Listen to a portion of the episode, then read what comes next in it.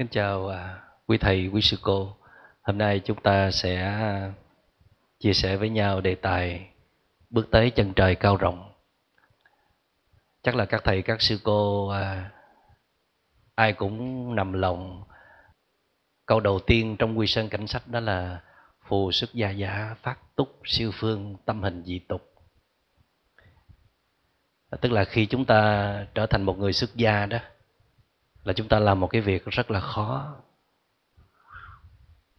Và nếu các thầy, các sư cô hỏi tôi là tu có khó không, thì tôi nói rất là khó. Khó, vô cùng khó. Và có thể nói con đường tu luyện á, nhiều người biết là phải nên tu luyện thì mới có thể đứng vững được trong trời đất này, hay là mới có thể có được bình an và hạnh phúc. Và ở bên Nho gia người ta cũng đề cao cái việc tu thân trước, rồi mới tề gia trị quốc bình thiên hạ. Nhưng mà tu thân là phải tu như thế nào? Phải dành ra một thời gian bao lâu để tu thân cho đủ, để rồi mới bước tới cái việc kế tiếp là tề gia, rồi mới trị quốc bình thiên hạ. Trong khi đó chúng ta, những người đã xuất gia hẳn đó, là dành trọn cuộc đời mình để tu luyện. Thì dĩ nhiên là những người sống xung quanh chúng ta đó, họ cảm thấy rất là ngạc nhiên hay là nể phục là chúng ta đã bước vào một con đường khó nhằn đó. Tức là chúng ta phải làm một cái việc mà là công việc chính, đó là phải mài dũa bản thân liên tục. Để rồi từ một con người bình thường, chúng ta trở thành một con người phi thường một chút. Rồi nếu mà cái việc mài dũa đó, tu luyện đó có phẩm chất, thì mỗi ngày cái chất phàm trong chúng ta nó ít lại, mà cái chất thánh nó sẽ nhiều hơn. Để rồi mình trở thành một con người đặc biệt, một con người giàu có đời sống tâm hồn. Tức là nói đến những cái lĩnh vực khác, những cái tài năng khác, mình có thể yếu kém hơn những người ở ngoài đời, những người mà họ đã dành nhiều thời gian cho nó. Thí dụ như là cái việc tổ chức sự kiện, hay là viết văn chương, hay là thuyết trình, hay là xây nhà, xây cửa, kiếm tiền, hay là kinh doanh, hay là thu phục quyền bính. Cái đó chúng ta không có nhiều năng khiếu, chúng ta không có nhiều tài năng. Nhưng mà đối với con đường tu luyện á, chúng ta buộc chắc chắn phải hay hơn những người không tu luyện.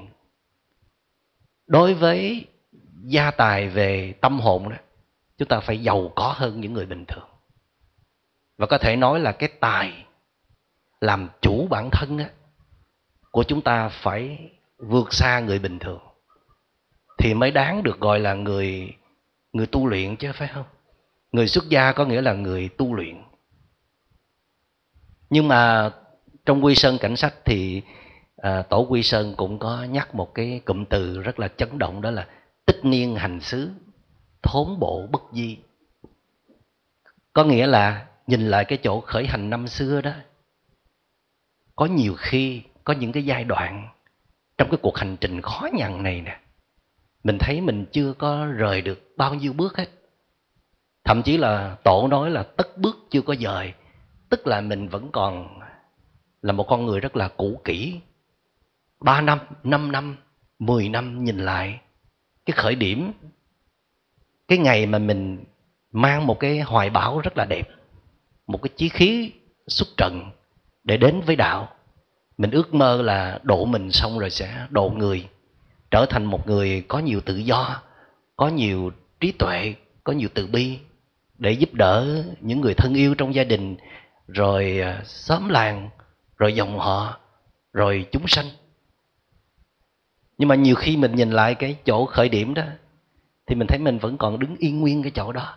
Mặc dù là mình đã học qua các trường Phật học, như là học cơ bản Phật học, rồi trung cấp Phật học, rồi đại học Phật giáo, rồi master hay là bằng tiến sĩ. Cho dù là 5 năm, 10 năm, mình lên tỳ kheo hay là tỳ kheo ni, rồi đại đức, hay là thậm chí là mình là thượng tọa, nhưng mà nhìn lại 10 năm, 20 năm trước, mình thấy cái cách hành xử của mình nó cũng y như vậy. Mình nhìn lại thấy tham sân si của mình nó cũng y như vậy, thậm chí là nó còn nhiều hơn trước đây nữa. Và nói thẳng thắn luôn là cái gia tài lớn của người tu mình, chắc là các thầy, các sư cô cũng biết, đó là trí tuệ. Thì mình nhìn lại cái sự nghiệp trí tuệ của mình nó cũng rất là ít ỏi. Một lát nữa chúng ta sẽ nói nhiều về trí tuệ. Thì ngang qua đây chúng ta chỉ muốn nói là nếu mà có lúc nào đó chúng ta nhìn lại cái con đường mình đã chọn, cuộc hành trình mình đã đi đó, thì mình tự hỏi là mình đang đứng cái chỗ nào trên cái con đường này. Con đường đi về sự giải thoát, con đường đi về trí tuệ lớn, tình thương lớn, tức là từ bi, thì mình đang đứng ở chỗ nào?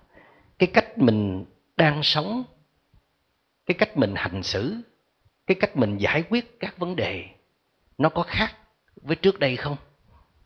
Và cái khác biệt này là ai thừa nhận chuyện này? Huynh đệ xung quanh mình họ có thấy được không? Tại vì đó là những cái người thân cận mình nhất, họ dễ thấy những cái hành vi, cử chỉ và những suy tư của mình nhất. Rồi kế tiếp đó là những người thân trong gia đình của mình, họ có thấy được sự tiến bộ của mình không? Nếu như họ lắc đầu, nếu như các huynh đệ phủ nhận, mỗi ngày các huynh đệ càng tránh xa mình, mỗi ngày người thân càng buồn chán mình. Tại vì mỗi khi mình xuất hiện là mình mang tới phiền não, hay là đem đến những cái vấn đề tiêu cực cho họ. Thì như vậy là mình cần phải xét lại, xét lại cái con đường mình đang đi đó. Tại vì trên cái con đường tu luyện này nó cũng có rất nhiều con đường, và mình đã chọn những cái con đường nào đó, tức là cái cách để mình vào đạo, cái cách mình tu đạo, cái cách mình để mà đi sâu vào con đường của giáo lý đạo Phật á, nó như thế nào mà cái kết quả nó lại là như vậy. Cho nên cái câu phù sức gia giả phát túc siêu phương, tâm hình dị tục, câu đó làm cho mình chấn động lắm. Tại vì tổ nói khi mình là người xuất gia rồi đó, cái gì mình cũng phải khác người bình thường hết á. Thì bây giờ mình nói tới điều đầu tiên, một trong những cái yếu tố cơ bản đầu tiên để đưa mình đến với chân trời cao rộng, đó là giới.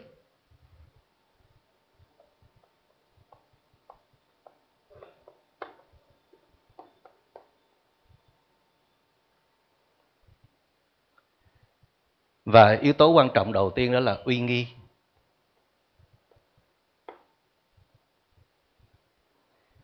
Ở đây theo tôi nghĩ là phần lớn là các vị đã qua cái thời Sayadaw và Tejaniya, cái thời mà chúng ta phải chú ý rất nhiều tới uy nghi của mình.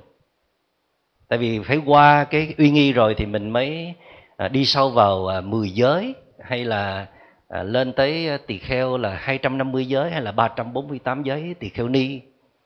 Và nhiều khi là mình sẽ rời xa uy nghi, tức là mình giảm cái phần uy nghi mà mình chú ý những cái phần quan trọng hơn là giới. Dĩ nhiên là trong cái phần giới nó bao gồm uy nghi và giới luật. Nhưng mà cho dù mình đã thọ giới bao lâu, mình tu như thế nào đó, thì cái sự đòi hỏi của những người xung quanh đó, gia đình của mình và những người thân, bạn bè của mình, hay là Phật tử, tín đồ của mình, vẫn đòi hỏi một vị xuất gia đó phải có cái tác phong khác người bình thường. Ở đây mình nói cái mặt cạn nhất là tác phong uy nghi. Từ cái dáng đi, từ cái cách mình ngồi xuống, cái cách mình ngồi trên một cái ghế hay là ngồi trên một cái bồ đoàn, cái cách mình đưa tay ra nói chuyện, cái ánh mắt mình nhìn vào người khác, nó phải đặc biệt hơn người bình thường. Ở đây không phải là mình luyện để trở thành một diễn viên hay là một người mẫu. Dĩ nhiên ở cái thời mình còn là một Sayadaw hay là một Tejaniya đó, mình phải dùng tới cái ý chí để mình ép bản thân của mình vào trong một cái khuôn, trong cái uy nghi hay là trong cái kể cả giới luật.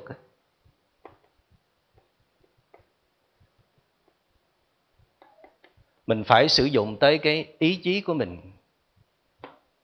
Tức là mình phải ép buộc bản thân.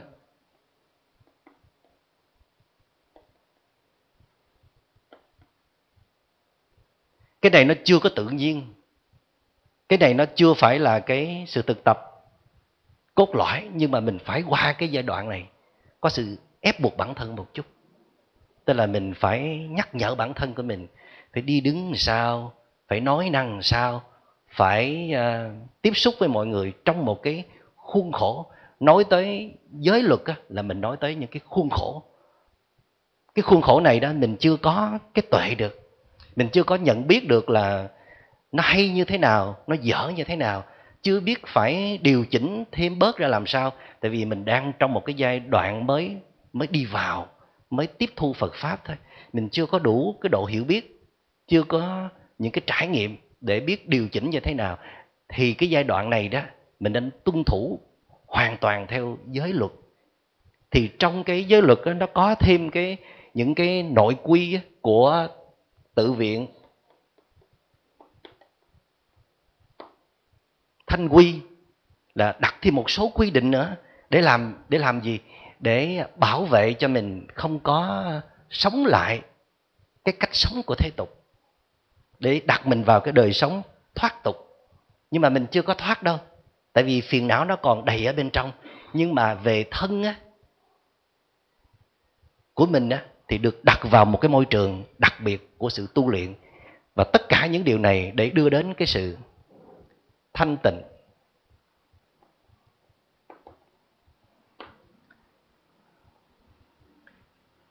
Ngoài cái uy nghi, giới luật và nội quy ra, mình phải tự đặt thêm những cái nguyên tắc sống cho bản thân mình nữa.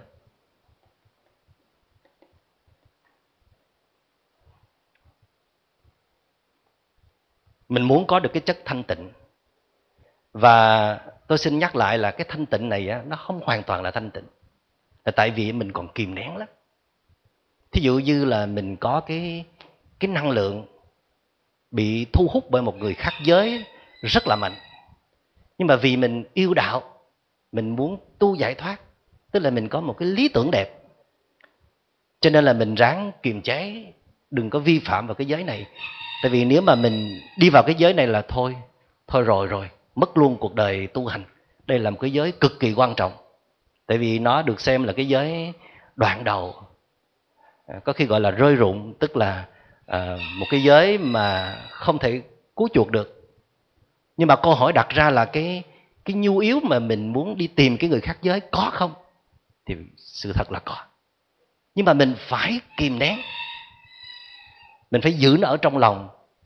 Có khi mình giữ được, có khi mình giữ không được.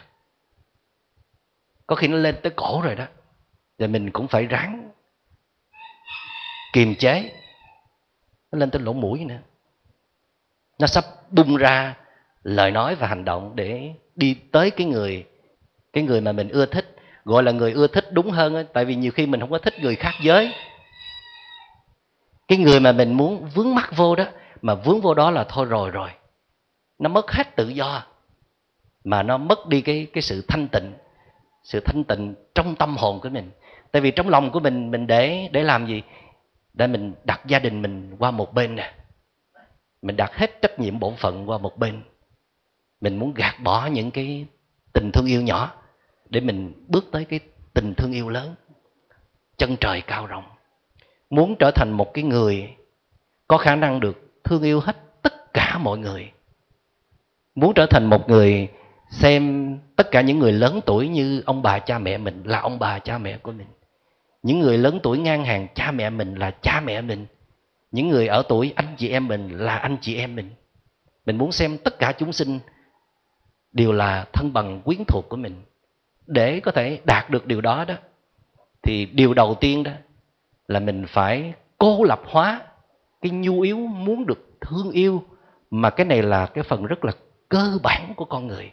Nhu yếu muốn được thương yêu.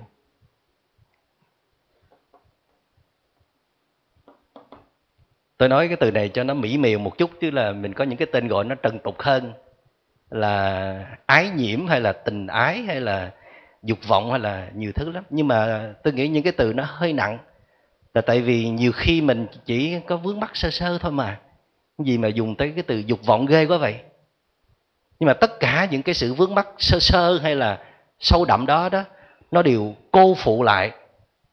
Đây là cái mục tiêu chính cuộc đời của mình, là bước tới chân trời cao rộng. Tại vì có nhiều khi mình rời khỏi cái quỹ đạo, cái con đường tu luyện của mình hồi nào mình không hay. Kể cả là bây giờ mình vẫn đang là một tỳ kheo hay là một tỳ kheo ni. Bây giờ mình đang là học viên của trường luật hay là một trường cao cấp Phật học. Nhưng điều đó không có nghĩa là mình đang ở trong đạo. Tại vì tâm của mình nó đã rời xa mình từ lúc nào rồi. Bây giờ lòng nó cứ vấn vương ở một cái đối tượng nào đó. Và cái tâm thanh tịnh này nó không còn nữa. Mà nếu mình để quá lâu đó thì nó sẽ vẫn đục hết. Và khi nó vẫn đục hết rồi, mình nhìn vào mình thấy con người mình chỉ là một sự vẫn đục thôi đó, thì mình sẽ khinh thường bản thân mình. Mình sẽ thiếu tôn trọng bản thân mình. Và mình sẽ cho phép bản thân mình sẽ phạm giới và làm những cái điều mà mình sẽ rất là ăn năn hối tiếc sau này. Vậy cho nên là trong cái giai đoạn đầu tiên của đời tu, ở đây không biết là các thầy các sư cô ở cái tuổi hạ cao nhất là bao nhiêu, nhưng mà mình hãy nhìn lại cái hành trình mà mình đi tới cái chân trời cao rộng đó, thì trong cái giai đoạn này mình đã có thực hiện thật sự nghiêm túc hay không, tức là mình giữ gìn giới luật tốt hay không. Và tôi vẫn nói là đây là giai đoạn phải kìm nén. Dĩ nhiên là chúng ta không thể kìm nén một cái gì quá lâu, không thể. Nhưng mà phải làm trong một giai đoạn.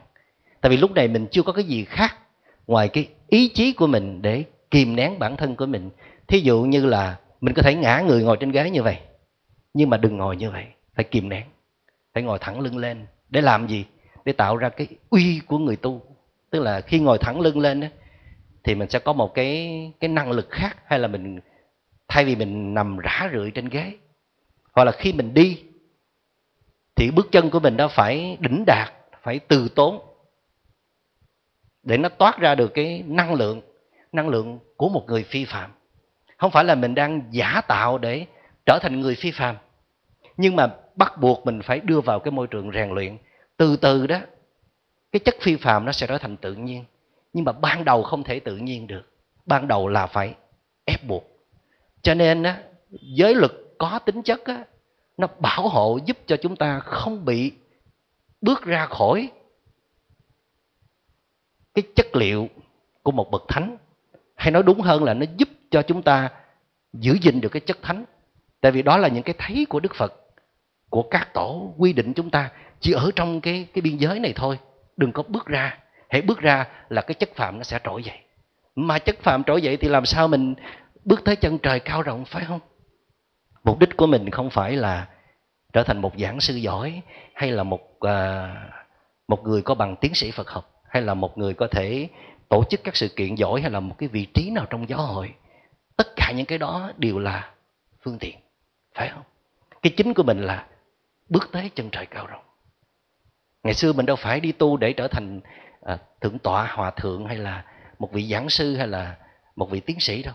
Mình muốn trở thành một người có nhiều trí tuệ và từ bi. Cái này mình phải nhắc lại nha. Tại vì nhiều khi mình quên. Mình tưởng là mình vào đây tu để mình làm cái chức vụ này hay là cái chức vụ kia, hay là trở thành một nhân vật này, nhân vật đó. Mà quên mất là cái mục tiêu chính của mình là bước tới chân trời cao rộng. Cao rộng có nghĩa là gì? Trở thành người thoát tục á, trở thành người phi phàm. Mà nói gần gũi hơn, đó là trở thành một người có nhiều năng lượng bình an, có nhiều sự tự do, có nhiều hạnh phúc để ban tặng cho những người thân yêu của mình. Vậy thì giờ phút này nè, mình đã đi bao nhiêu năm trên cái con đường tu luyện thì mình đã chạm những cái tố chất đó chưa? Tại vì bằng tiến sĩ Phật học không có liên quan.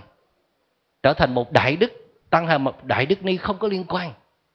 Trở thành bất cứ một cái gì cũng không có liên quan nếu như nó không phản ánh được cái chất phi phàm trong con người của mình, cái chất thoát tục trong con người của mình. Mà cái sự thoát tục phi phàm này không phải 5 năm nữa nó mới xảy ra, không phải 20 năm nữa nó mới xảy ra, không phải khi mình làm một thượng tọa tăng hay là một thượng tọa ni rồi nó mới xảy ra. mà nó xảy ra bất cứ lúc nào. Chỉ cần mình muốn không? Mình muốn mình có một cái bước chân thoát tục không? Mình có một cái dáng ngồi của một người thoát tục không? Mình có cách ăn uống, có cách trình bày một vấn đề, có cách xử lý các sự kiện xảy ra một cách thoát tục hay không? Vậy thì trước hết đó, hãy nghe lời giới luật, đi theo giới luật trước, bám sát vào giới luật. Dĩ nhiên là nói một cách thẳng thắn là vẫn có những cái điều giới nó không có còn phù hợp với thời điểm này nữa, thì thôi mình cứ để nó qua một bên. Mình tập trung vào những cái giới, đặc biệt là những giới lớn, những giới căn bản, những giới trọng, phải hết sức giữ gìn. Và đặc biệt là chú ý tới cái uy nghi tác phong của một vị tu hành, để mình biết rằng là mình đang tĩnh tiến đi về chân trời cao rộng. Thứ hai,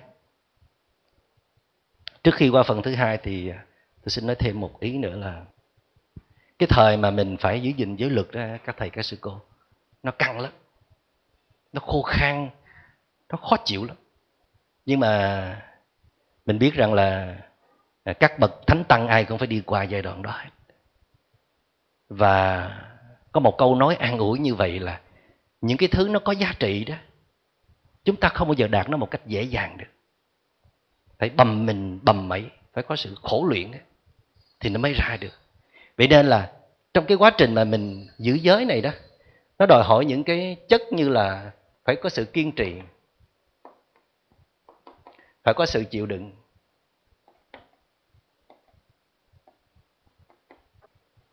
phải có sự nhịn nhục.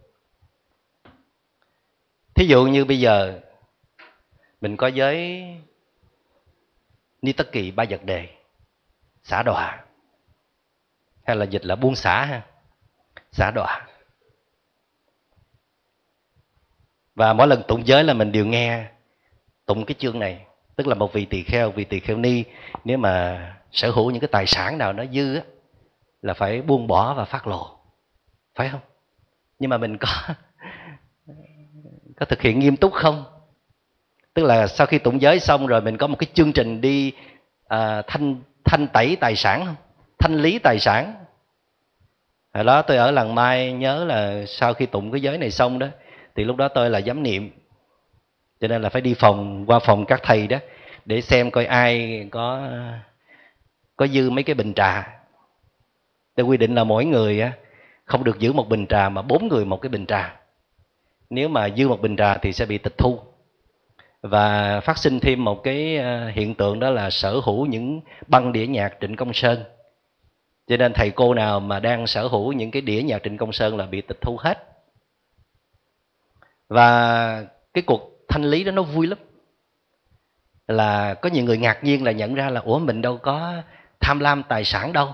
Nhưng mà trong một phút nhẹ dạ yếu lòng nào đó đã thu nhập vào, đã cho nhập vào một vài cái tài sản lặt vặt á. Mà ở Làng Mai hay là các trung tâm thiền quốc tế mà tôi ở đó, là một cái phòng mình chỉ ở được có 3 tháng thôi, có khi là chỉ ở được 1 tháng, rồi mình phải dọn qua phòng khác. Và mỗi khi mình dọn phòng thì mình ngậm ngùi cay đắng lắm. Tại sao mà đồ mình nó càng ngày nó càng nhiều ra. Hồi trước là mỗi người có 1 thùng, bây giờ là phải 1,5 thùng. Rồi cái đợt mà dời phòng lần thứ 4, thứ 5 thành 2 thùng. Mà 2 thùng là không có chỗ để. Cho nên bắt đầu phát sinh ra tình trạng là năn nỉ để mà đi cho đồ, để làm sao mà mỗi người nó gọn trong 1 thùng hay là một cái ba lô, cái hành trang của mình thôi. Và tôi thì ở Mỹ, cho nên đó là mỗi khi mà dời tiểu bang này qua tiểu bang khác để mình sống lâu đó, thì đi qua hải quan, đi qua máy bay đó, họ chỉ cho mình một cái kiện 50 pound, tức là chừng 20 kg thôi. Còn nếu mà mình có thêm một cái kiện nữa là mình phải đóng phạt á, uổng tiền quá. Cho nên là phải ráng làm sao mà mỗi lần đóng hành lý chán lắm, phải nhét đầu này nhét đầu kia cho nó hết hành lý, rồi làm sao cân đừng có quá tải. Thì lúc đó mới phát hiện ra là mình cũng chịu chơi thiệt, quá trời tài sản lặt vặt, gom lại không biết bao nhiêu thứ. Mà mỗi một thứ tài sản đem vào đó, đứng về mặt tâm lý, chuyện gì xảy ra? Thứ nhất là vướng kẹt. Sao có mà không vướng kẹt được? Có bình trà thì phải giữ bình trà, phải không? Mà bây giờ cái thứ này là cái thứ ghê gớm nhất nè. Thầy có iPhone mấy rồi? Đó, bây giờ iPhone 11 hay gì đó, phải không? Đây là cái thứ gọi là vật bất ly thân. Nó còn hơn là y nữa đó.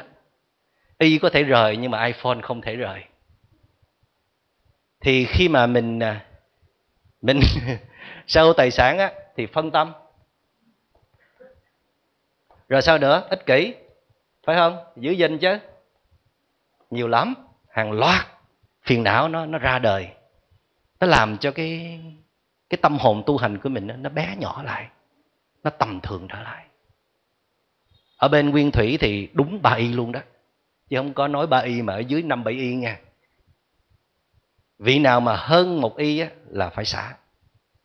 Vậy cho nên tới cái ngày tụng giới đó, ngày Bồ Tát đó, đọc cái chương Ni Tất Kỳ Ba Vật Đề lên là xấu hổ vô cùng.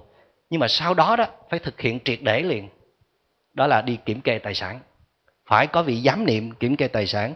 Và buộc chúng ta phải ra trước chúng để phát lộ sám hối. Thưa đại chúng, đáng lẽ con có một cái điện thoại cùi bắp được rồi, chỉ để liên lạc với gia đình. Nhưng mà lúc đó có vị thí chủ đó kính trọng con quá, khẩn thiết quá, năn nỉ con nhận cái iPhone 7 hay cái iPhone 8 đó. Hồi đầu con cũng tính giữ giới chứ, nhưng mà thấy thương tội nghiệp vị đó quá, yếu dạ xa lòng nên con đã nhận.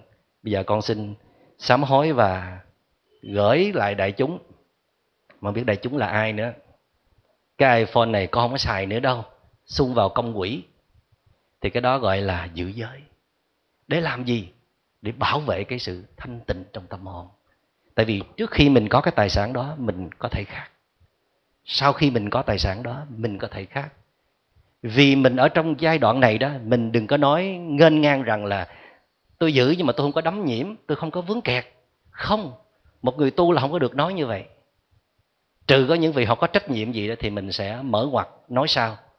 Còn một cái người mà đang chăm bẩm đi về cái hướng siêu thoát, thoát tục, để làm sao đấy mà chính mình cũng phải thừa nhận là mình đang thoát tục. Chứ không phải là mình chỉ trình diễn cho người khác thấy. Mà trong phòng của mình, trong liêu cốc của mình, ôi thôi là mình còn khinh thường bản thân mình. Mình phải kính trọng mình trước, rồi người khác mới kính trọng mình sau. Mà khi mà mình đã kính trọng mình rồi đó, thì mình mới có tự tin, mới có cái nội lực để tiếp tục đương đầu với những cám dỗ hay là những thử thách ở phía trước. Cho nên bản chất giới luật rất là hay. Tại vì mình không có biết đâu. Mình không có biết là cái chuyện này mình làm đó, mình nhận cái iPhone này là cái gì xảy ra. Không ai giúp mình, cho mình thấy hết những cái tiến trình tâm lý mình diễn ra khi mình nhận một cái món tài sản đó. Nhưng mà giới luật nói cho mình biết rằng đừng nhận. Nếu đã lỡ nhận rồi thì phải buông xả. Thành ra mình phải dùng tới 2 cái chữ là nhịn nhục đó. Người ta có iPhone 11 rồi, mà mình có iPhone cùi bắp rồi, thôi nhịn. Nhịn để giữ khí tiết, nhịn để giữ sự thanh tịnh trong lòng. Thì cứ bước tới đi, bỏ mấy chục triệu ra mua cái iPhone 11 đi. Chuyện gì sẽ xảy ra? Nợ nần nè, căng thẳng nè, rồi phải giữ gìn sợ ăn trộm lấy nè, rồi kè sát bên người nè, như người yêu không rời được nè. Không biết bao nhiêu là pháp hữu lậu phát sinh. Cho nên nếu mà mình can đảm, mình xả được, thanh lý được tài sản, thì nó tạo ra cái sức mạnh trong lòng. Và mình đang làm rất tốt cái giai đoạn ban đầu để bước tới những cái cấp bậc cao hơn. Bây giờ tới chất liệu thứ 2, đó là định. Định trước tiên mình có thể nhắc tới cái yếu tố quan trọng đầu tiên, đó là quay vào bên trong.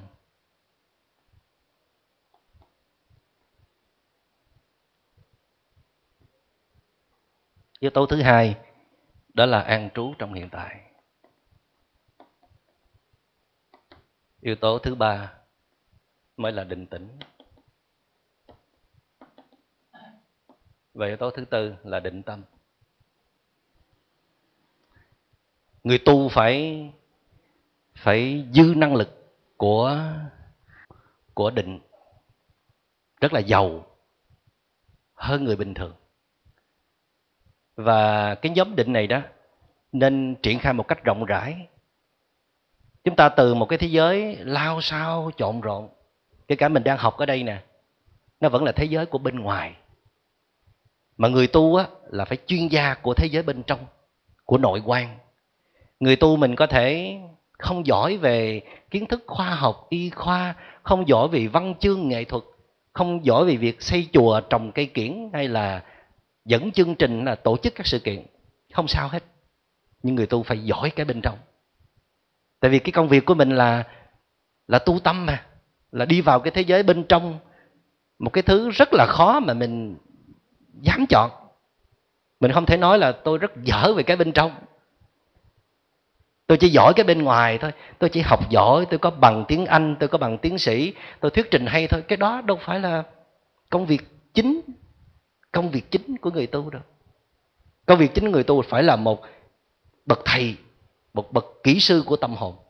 Nói về những cái gì thuộc về lĩnh vực tâm hồn là phải là master của cái đó. Nếu như có một cái bằng để chứng nhận một người tu, đó không phải là bằng kiến thức Phật học. Cái đó không phải là cái bằng quan trọng, mà cái bằng cái người làm chủ được tâm hồn của mình. Cái cụm từ này nó rất là thân thuộc, mà nó rất là rộng lớn. Mà cái phần giới luật chính là cái phần cạn, cái phần cơ bản đầu tiên của làm chủ tâm hồn. Tức là ít nhất á, mình phải có sự kiềm chế. Thí dụ mình có sân á, thì sân ở trong lòng thôi, chứ đừng có sân ra lời nói và hành động. Phải có sự kiềm chế chứ. Có nhiều khi mình lên trên này ngồi mà mình còn hét nữa đó. Lên trên pháp tòa mà còn hét trời đất nữa. Sân cũng phải có sự kiềm chế. Mà ham muốn, thèm khát, một cái người mà mình vướng mắc tình cảm, cũng nó tới lỗ mũi rồi cũng phải kèm lại, không có được bung ra lời nói lả lơi hay là hành động thu hút người khác.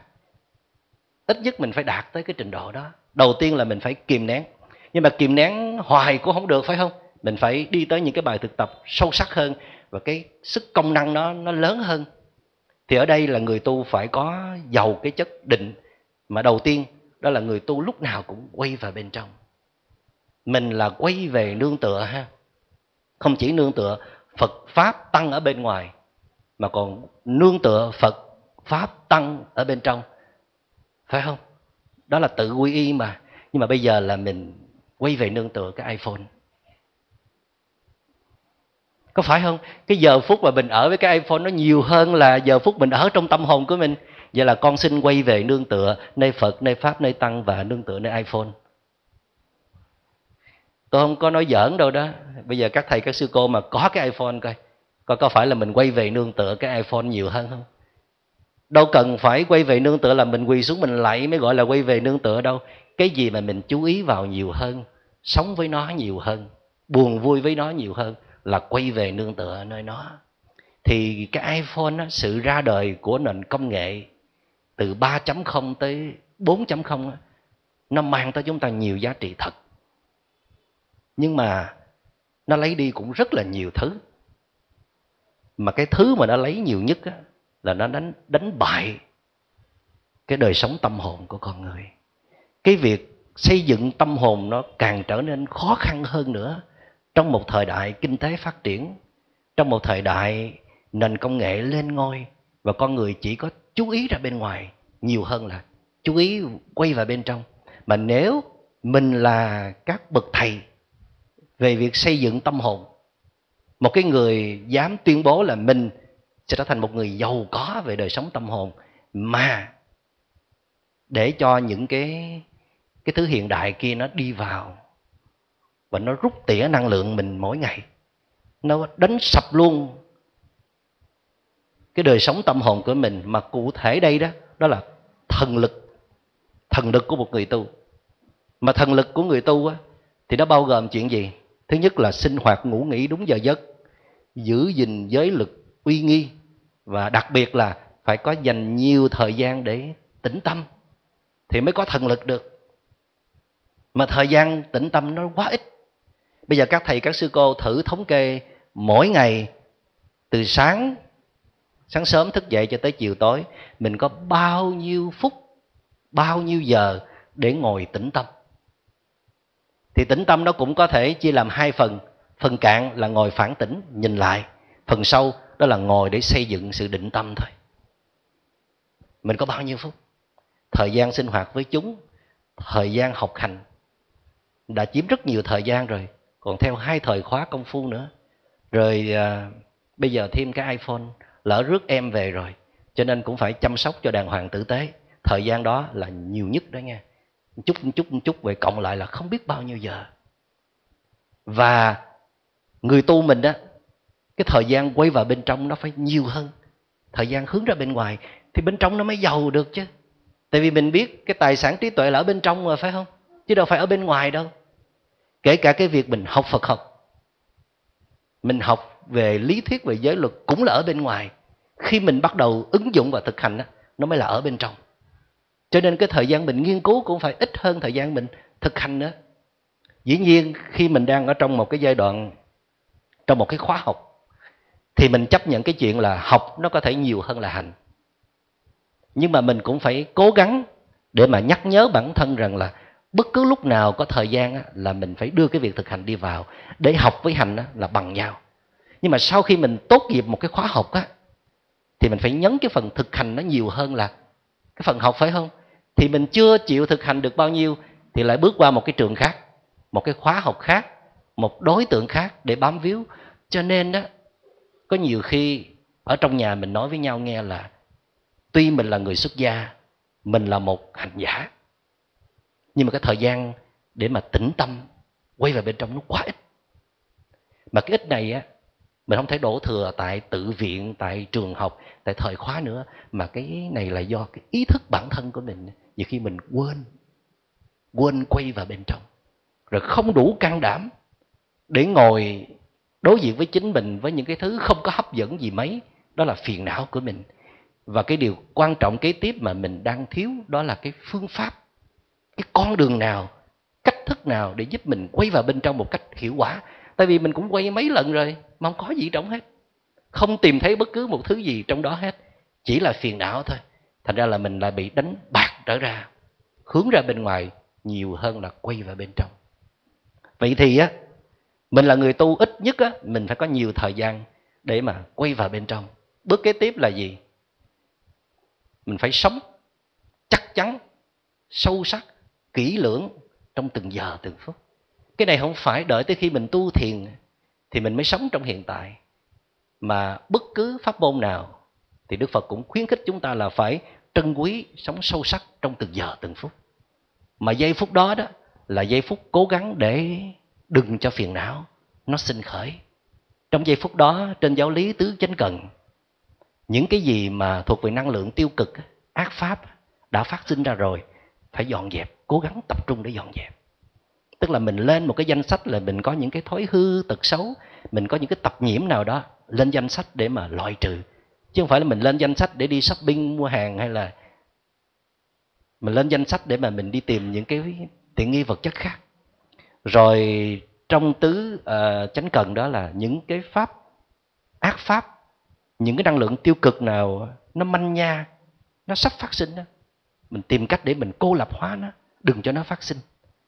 Rồi trong tứ chánh cần là những cái thiện pháp nào, những năng lượng tích cực nào mình chưa có, những đức tính tốt nào mình chưa có mạnh đó, tìm cách phải khơi gợi. Còn cái nào đã mạnh rồi, đã tốt rồi, tức là những thiện pháp đã có rồi, phải tiếp tục duy trì và phát triển. Mỗi giây phút mình đều làm cái chuyện đó hết. Và kế tiếp đó là chất định tĩnh. Trong cái định tĩnh này, xin thưa là vẫn còn có sự kìm nén ha.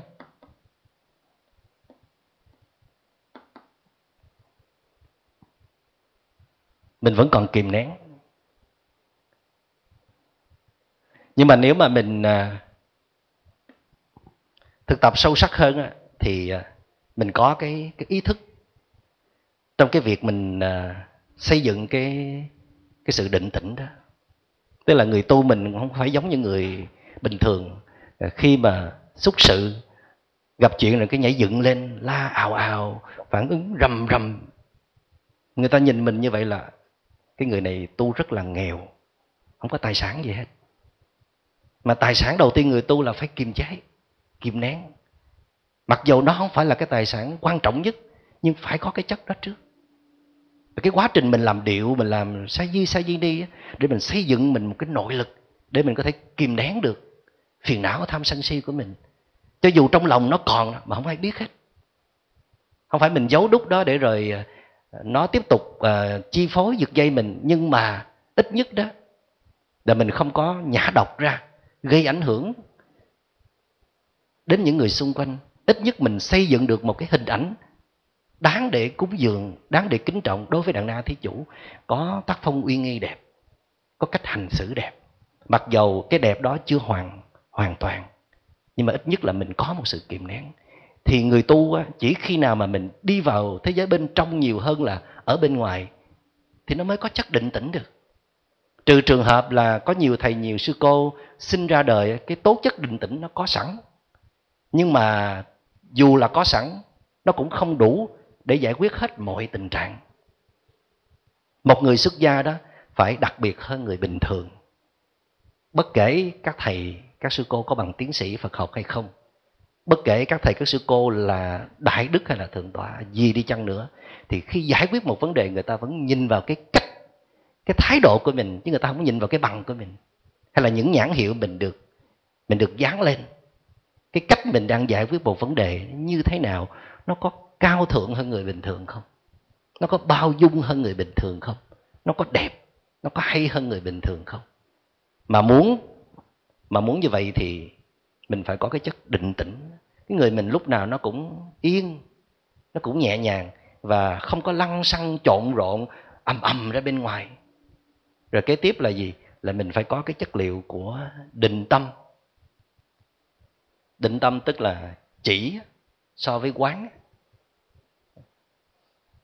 Tại vì giới định tuệ đâu phải dạy cho người tu thiền đâu, phải không? Dạy là dạy chung. Đức Phật dạy chung chứ không có phân ra chỉ có người tu thiền rồi mới có định. Mà người tu tịnh hay là tu những pháp môn khác là không có định. Mình có dám nói rằng là tôi tu pháp môn khác cho nên tôi không cần tu định không? Phải có định chứ. Người tu là phải có định. Mà cái định cơ bản nhất, cạn nhất là định tĩnh. Còn cái định sâu sắc là lúc nào đó tâm nó cũng an trú trên một điểm. Định á, là mình chọn một cái điểm nào đó mà cái điểm đó đang có mặt trong hiện tại. Bên ngoài cũng được, trên cơ thể con người mình cũng được. Thí dụ như đầu, chớp, mũi hay là nhân trung hay là hơi thở, chú tâm thường xuyên vào trong đó. Tại vì cái thời gian mà mình chú tâm ở một điểm á, thì nó sẽ sinh ra cái gì? Nó sinh ra phiền não lắng xuống, ác pháp không phát sinh, tức là năng lượng tiêu cực ha. Cái cụm từ mới, tại mình nói ác pháp á, có thể bên ngoài người ta không có hiểu, thì tôi gọi là năng lượng tiêu cực. Rồi thiện pháp sinh khởi.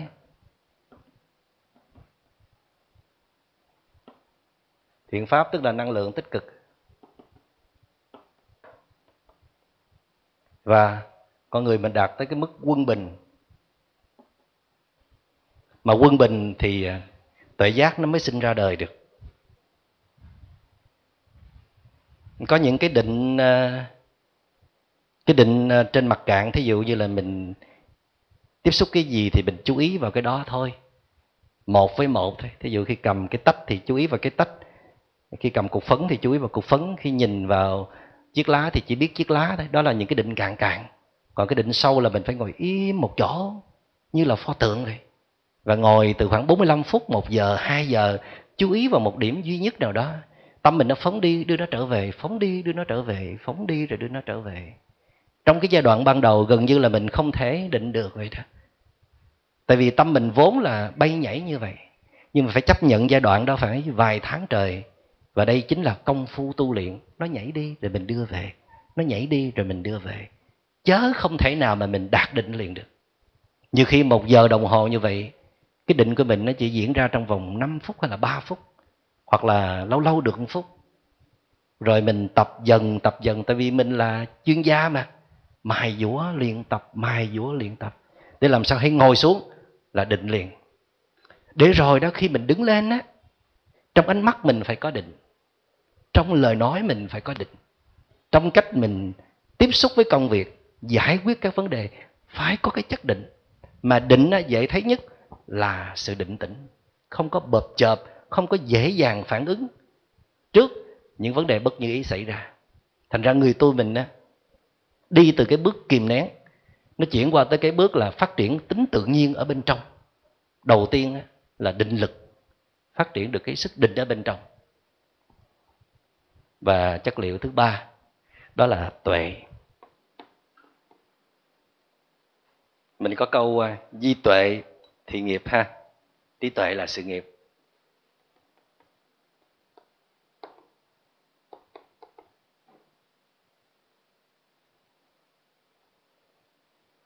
Đừng quên ha, giống như slogan của mình vậy đó. Ở slogan của thầy là gì, của sư cô là gì? Là di tuệ thì nghiệp. Không có rời ra khỏi cái quỹ đạo này. Thì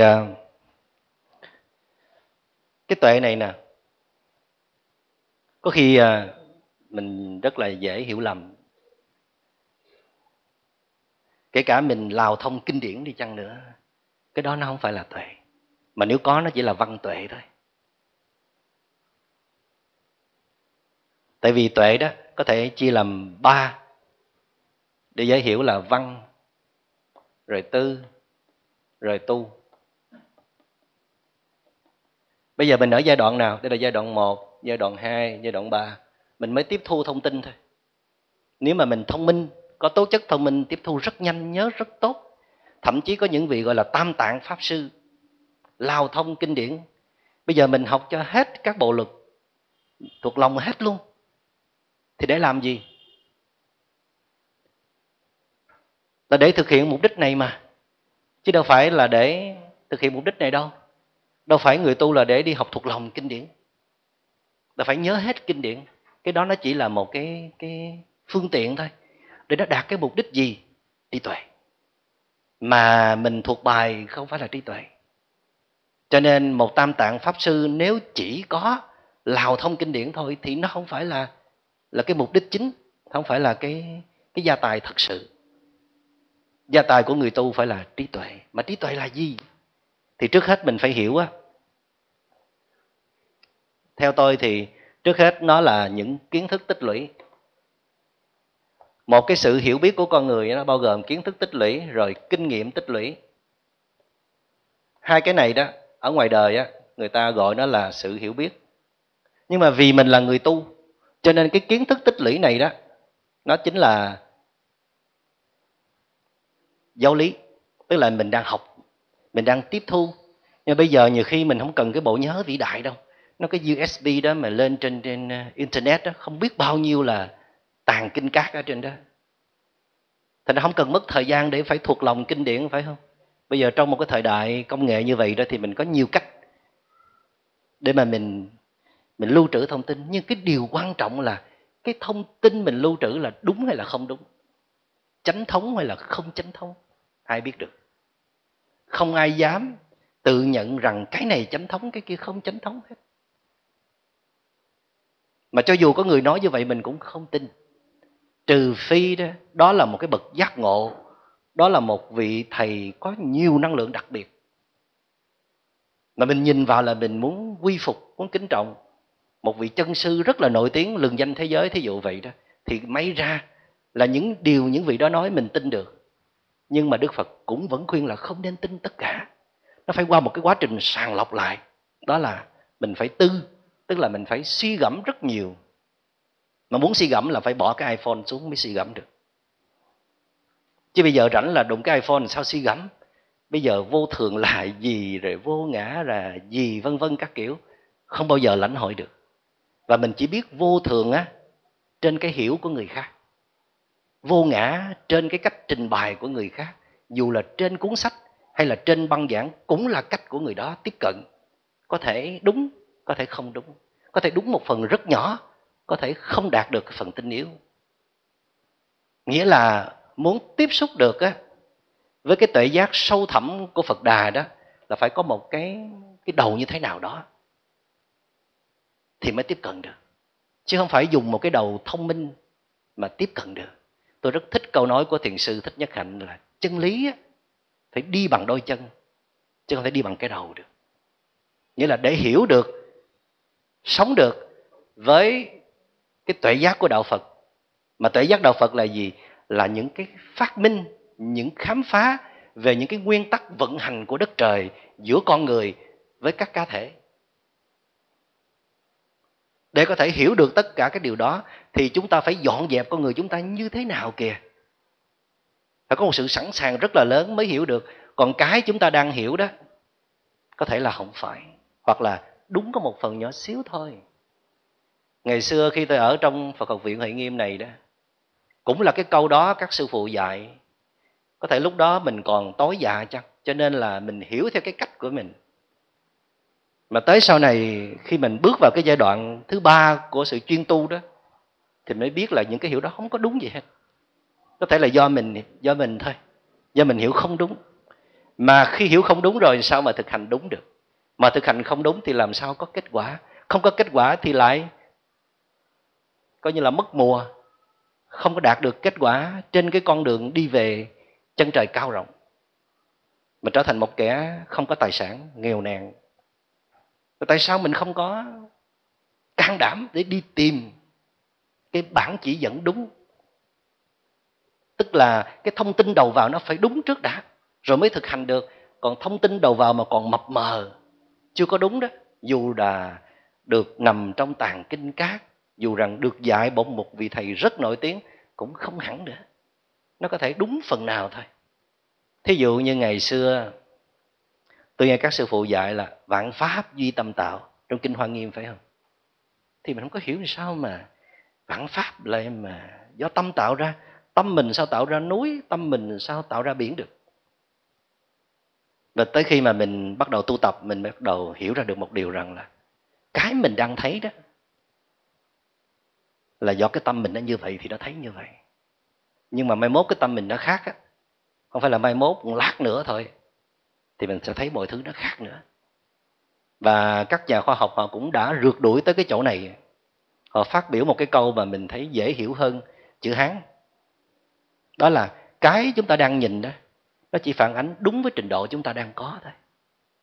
Còn thế giới này là một thế giới có thể nhiều chiều lắm, mà con mắt thường chúng ta không có tiếp xúc được. Vậy thì cái tâm mình như thế nào thì mình sẽ nhìn thực tại như thế ấy. Tôi đã cố gắng diễn đạt cái câu này để tự mình hiểu, để mà tu luyện được. Từ cái câu là vạn pháp duy tâm tạo, có nghĩa là tâm chúng ta như thế nào thì chúng ta nhìn lên cái thế giới này như thế ấy. Thì cái đó gọi là tạo đó.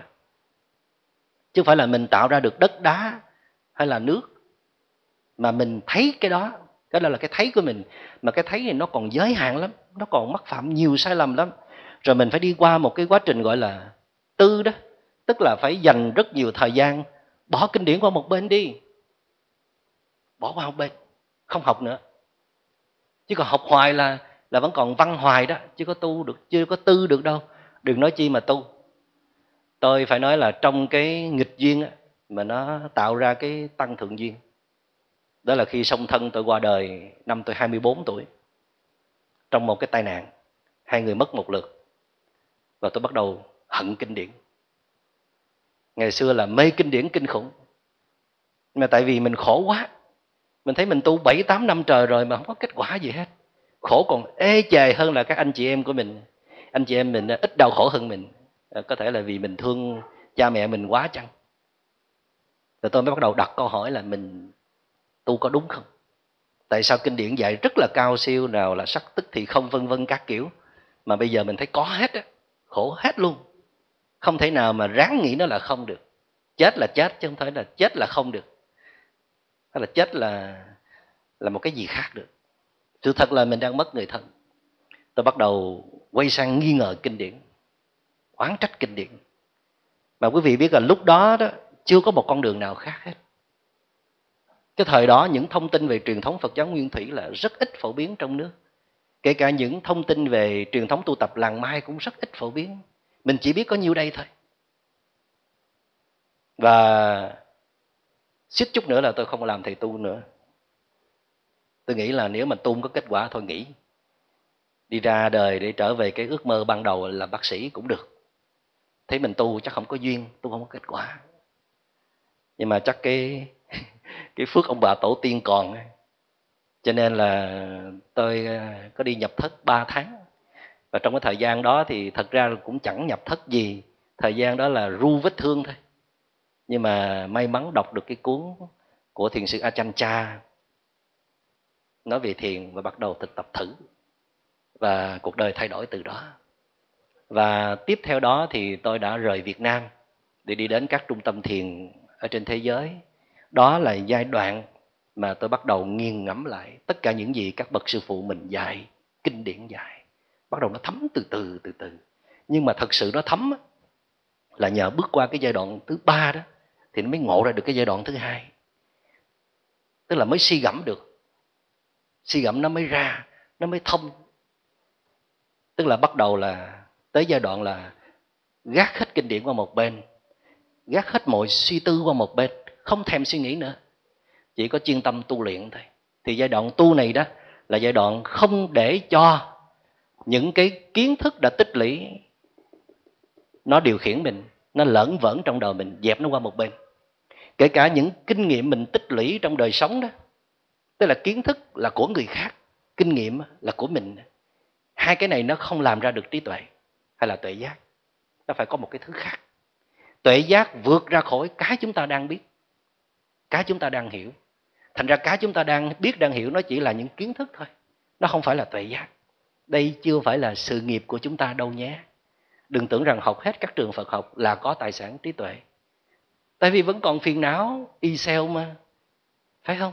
Làm gì có cái chuyện là mình đang sở hữu tài sản trí tuệ mà đang còn tham sân si được. Phải không? Cho nên đó, mình phải đi qua ba cái giai đoạn này. Mà làm ơn đi qua giai đoạn này nhanh dùm nha. Chứ còn mất 10 năm, 20 năm thì nó ôi thôi là đời ta hoang phí. Để làm một cái chuyện nó chưa phải là của người tu. Tại vì một người cư sĩ bình thường, bây giờ các trường đại học Phật giáo đã có cư sĩ học rồi. Nhiều khi họ có cái tố chất thông minh hơn mình. Về cái việc giữ giới có thể là, hay là công phu khổ luyện có thể thua mình. Nhưng mà về cái sự thông minh, họ có thể hơn mình. Mà nếu mà mình nhắm vô cái chỗ văn tuệ mà mình nhắm tới và coi như là mục đích cuối cùng là mình chết, mình sẽ thua xa các vị cư sĩ. Ô, mình bỏ cả một cuộc đời mình để mình tu luyện mà mình thua xa một vị cư sĩ thì oan quá.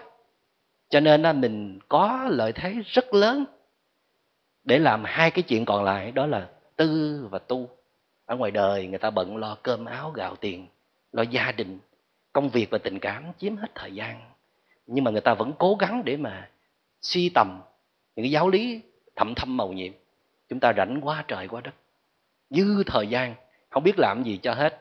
Nướng điện thoại, nấu cháo điện thoại, hay là online chit chat gì đó, hay là ngồi đó tán gẫu chuyện trên trời dưới đất, giết tuổi thanh xuân chơi vậy. Tại vì quý vị biết rằng nói cũng phải thông cảm. Tại vì chính tôi cũng đã từng như vậy. Không có nấu cháo điện thoại ha, nhưng mà rảnh chơi nhiều lắm. Tiếc cái tuổi trẻ mình chơi hơi nhiều.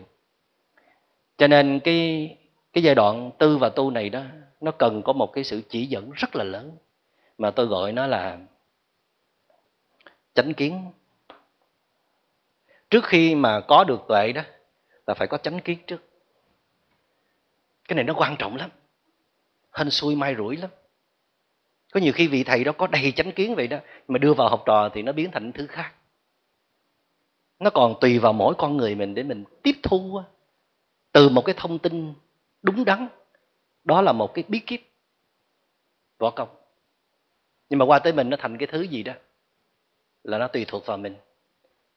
Cho nên ngày xưa mà ở trên núi Võ Đan hay là ở Thiếu Lâm, các học trò tới đó để luyện võ công đó, thì người thầy thường không có trao bí kíp võ công liền. Người thầy bắt người học trò phải làm gì? Phải đi bữa củi, đi gánh nước. Không có liên quan gì tới võ công hết. Mình cũng vậy, vào chùa là nấu ăn. Một ông trời thấy 10 ông trời luôn. Không thấy giáo lý thậm thâm mầu nhiệm đâu hết. Nhưng mà nhiều khi đó là dụng ý của người lớn, của những bậc trải nghiệm. Họ không có muốn dạy mình những cái giá trị cao siêu liền. Dạy liền là mình chết liền. Họ cần mình qua một cái giai đoạn gọi là thuần phục. Con người mình ở một cái mức cơ bản nào đó. Cơ bắp phải săn chắc. Ý chí phải kiên trì. Muốn mà không đạt được, phải biết kìm nén. Tới khi mà cái tư chất, từ thể lực cho tới tinh thần của mình vững chãi rồi đó, thì người thầy mới trao cho mình những cái bí kíp võ công. Một bí kíp võ công mà được trao cho một cái người mà mình đã chấm ưng ý rồi đó, thì nó mới ra một cái tác phẩm tốt. Còn mà bí kíp võ công mà trao nhầm một cái người còn quá nhiều sự lộn xộn, bề bộn, quá nhiều vấn đề ở bên trong đó, thì nguy hiểm vô cùng. Nói một cách khác là một cái người đầy nguy hiểm mà đang rất hiểu về đạo Phật. Một người bên trong còn quá nhiều vấn đề mà đã có bằng tiến sĩ Phật học thì chuyện gì xảy ra? Phải không? Tại vì cái bên trong chưa thay đổi mà trên này đã đầy rồi. Chân thì chưa bước mà đầu thì đầy hết rồi. Tức là dùng cái đầu để đi tới chân lý đó, dùng cái đầu để tiếp xúc với tuệ giác đạo Phật thì nó nguy hiểm vô cùng. Đã không chỉ hiểu lầm cho chính cái cá nhân đó, mà vì cái uy tín, vì cái tài năng, vì cái bằng tiến sĩ đó mà họ làm rất là nhiều việc. Tôi xin lỗi là không có ý công kích người có bằng tiến sĩ nha, mà tại vì đó là cái cách để mình nói là cái người đã học Phật học tới cái mức nhiều nhất có thể, thì nó nguy hiểm lắm. Cho nên đó, mình phải đi qua một cái giai đoạn dành rất nhiều thời gian, gạt hết mọi ngoại duyên để suy tầm giáo lý đạo Phật. Cũng có khi là mình suy tầm trong một cái điều kiện ở một mình, ở một cái môi trường tu luyện nghiêm túc. Nhưng mà cũng có khi mình suy tầm trong những cái sinh hoạt hàng ngày. Nhưng mà làm sao những cái sinh hoạt đó nó không ảnh hưởng đến công việc chính của mình, đó là tư tuệ. Nhưng vẫn xin nhắc rằng cái thời gian mình tư tuệ này nó cũng không có đúng lắm đâu. Nhưng ít nhất là mình có đầu tư để hiểu vô thường là gì, rồi mình quan sát đời sống của một giọt sương, một chiếc lá, sự hình thành của một bầy kiến, thí dụ vậy, của một dòng nước, để hiểu cái bản chất của các pháp như thế nào. Thì cái sự suy tầm mình nó mới sáng ra từ từ, chứ không phải ngồi đó nhăn mày, nhíu mặt, ngồi im trên bồ đòn mà nó ra.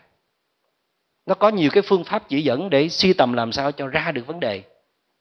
Nhưng mà cho dù mình có suy tầm tới đâu thì nó vẫn chưa phải là tuệ giác đích thực. Nhưng nó là sản phẩm cần thiết để đi tới tuệ giác đích thực. Nó phải có cái chất thứ ba nữa. Cái chất này gọi là tu, tức là quá trình thực hành chuyên sâu. Có thể nói là tuệ giác là một cái tài sản rất là khó để mà đạt được. Chúng ta có thể giữ giới được, chúng ta có thể phát triển định được, còn tuệ thì khó lắm. Giống như là mình phải đập đá để tìm vàng vậy.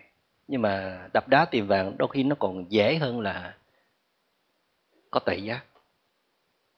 Tại vì ngay cả khi mình có được cái thông tin đầu vào đúng, có được một cái sự hướng dẫn đúng về phương pháp tu hành, gọi là chánh kiến, thì mình vẫn mắc phạm sai lầm như thường. Và có nhiều người là chuyên tu quyết liệt đó mà vẫn đâm đầu vào đá như thường. Càng tu là càng sinh ra phiền não. Tại vì mình chỉ có sự dụng công thôi mà mình thiếu sự hiểu biết. Mà kể cả các vị thầy đã hướng dẫn mình rất là kỹ rồi mà mình vẫn làm sai, tại vì mình vẫn thích làm theo cái cách của mình thôi. Thầy dạy một đường thì mình làm một nẻo. Mà kể cả mình làm y như lời thầy dạy luôn mà nó cũng không đúng cho trường hợp của mình á. Thì trường hợp mình nó hơi khác một tí. Thì đây nó cần có một cái sự thông minh ban đầu trước, rồi sau đó có cái sự tiếp thu tốt từ các bậc thầy, phải biết quan sát, học hỏi rất nhiều, rồi cái cuối cùng là phải hiểu được con người của mình thì mới tu được.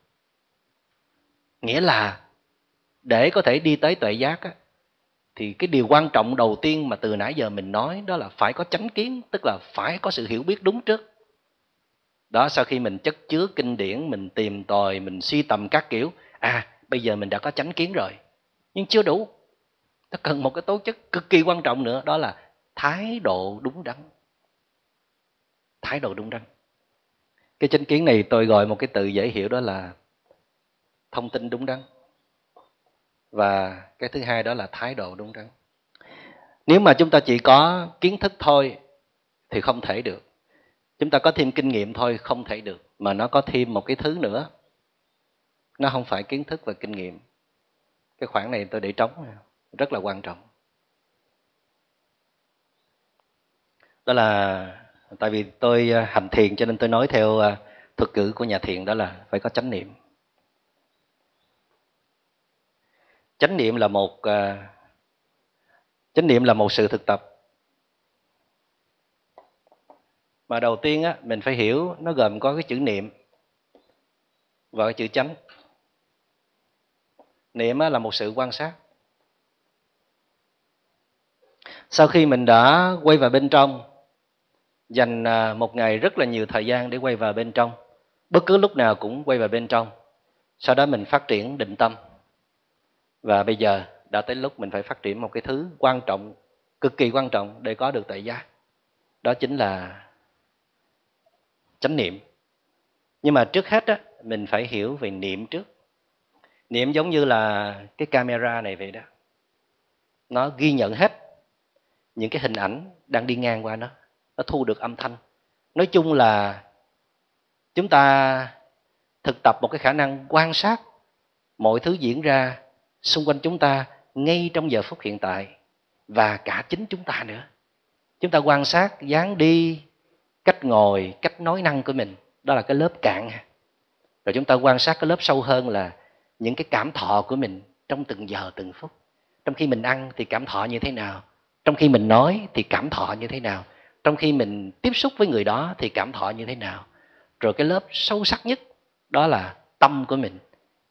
Trong khi mình đang đi có phiền não không? Trong khi mình nói chuyện có phiền não không? Trong khi mình giải quyết các vấn đề có phiền não không? Tâm mà cái đại diện trong tâm nhiều nhất, mình đang nói tới cái vọng tâm, thì đó là phiền não. Lúc nào người tu cũng thấy được tâm của mình. Mà ở đây mình muốn nói tới cái vọng tâm trước. Phải thấy được cái vọng tâm của mình trong từng giờ từng phút. Chắc chắn chưa tu giỏi thì phiền não nó vẫn còn nhiều. Thành ra khi mình tiếp xúc với một đối tượng thì thế nào phiền não nó cũng chờ chực để nó bước ra. Người tu mình là phải thấy được tâm mình ở mọi lúc, mọi nơi, phải không? Tại vì tóm gọn lại, tu gì không cần biết, pháp môn gì cũng cần biết, mà phải là tu tâm. Mà tu gì mà không có liên quan tới tâm thì là trật lất. Vậy thôi. Chứ mình tu gì? Không lẽ tu thân ha? Cái chữ tu thân của Nho gia là bao gồm thân và tâm. Tức là chính mình. Chữ thân có nghĩa là rèn luyện chính mình. Bây giờ mình tu pháp môn gì mà mình không có nhìn thấy được những cái diễn biến trong tâm của mình, không thấy được phiền não của mình, không thấy được những cái vấn đề bên trong của mình, thì nguy hiểm vô cùng. Tại vì nó vẫn có và nó vẫn chi phối mà, phải không? Cho nên niệm đầu tiên là quan sát được cái thế giới xung quanh mình trong hiện tại đã đành, mà quan sát được chính mình, mà quan sát được thân đã đành rồi, mà phải quan sát được tâm nữa. Tức là mình là một cái camera để thấy được diễn biến tâm lý mình trong từng giờ từng phút. Cái đó gọi là niệm. Chỉ mới là niệm thôi đó nha. Đã đi tới đó rồi mà chỉ mới là niệm thôi đó.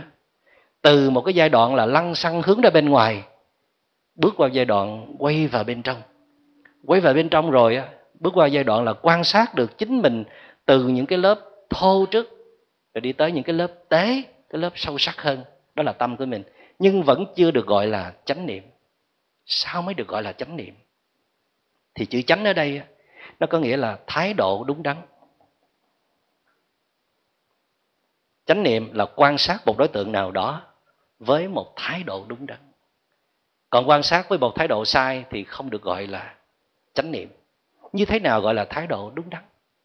Thì ở đây vì không có nhiều thời gian cho nên là tôi chỉ nói gọn thôi. Có dịp tới có duyên quay lại lớp thì tôi sẽ chia sẻ sâu về chánh niệm. Thì thái độ đúng đắn, thứ nhất khi mình quan sát một đối tượng thì mình không có đàn áp, không có phê phán, không có dán nhãn hiệu, không có bỏ lên thái độ ưa thích hay là ghét bỏ. Nhiều lắm, nhưng mà cơ bản là những như vậy. Thì cái đó mới gọi là chánh niệm. Lúc tâm mình nó thuần khiết lắm. Tức là từ một cái tâm vẩn đục mình đưa về một cái tâm thuần khiết. Vậy thì chánh niệm là tiền đề của tuệ. Tức là niệm sinh ra tuệ. Hồi trước giờ mình nghe nói định sinh ra tuệ không, phải không? Thì định nó cũng sinh ra tuệ. Nhưng định không trực tiếp sinh ra tuệ. Định nó phải qua một cái trung gian của niệm.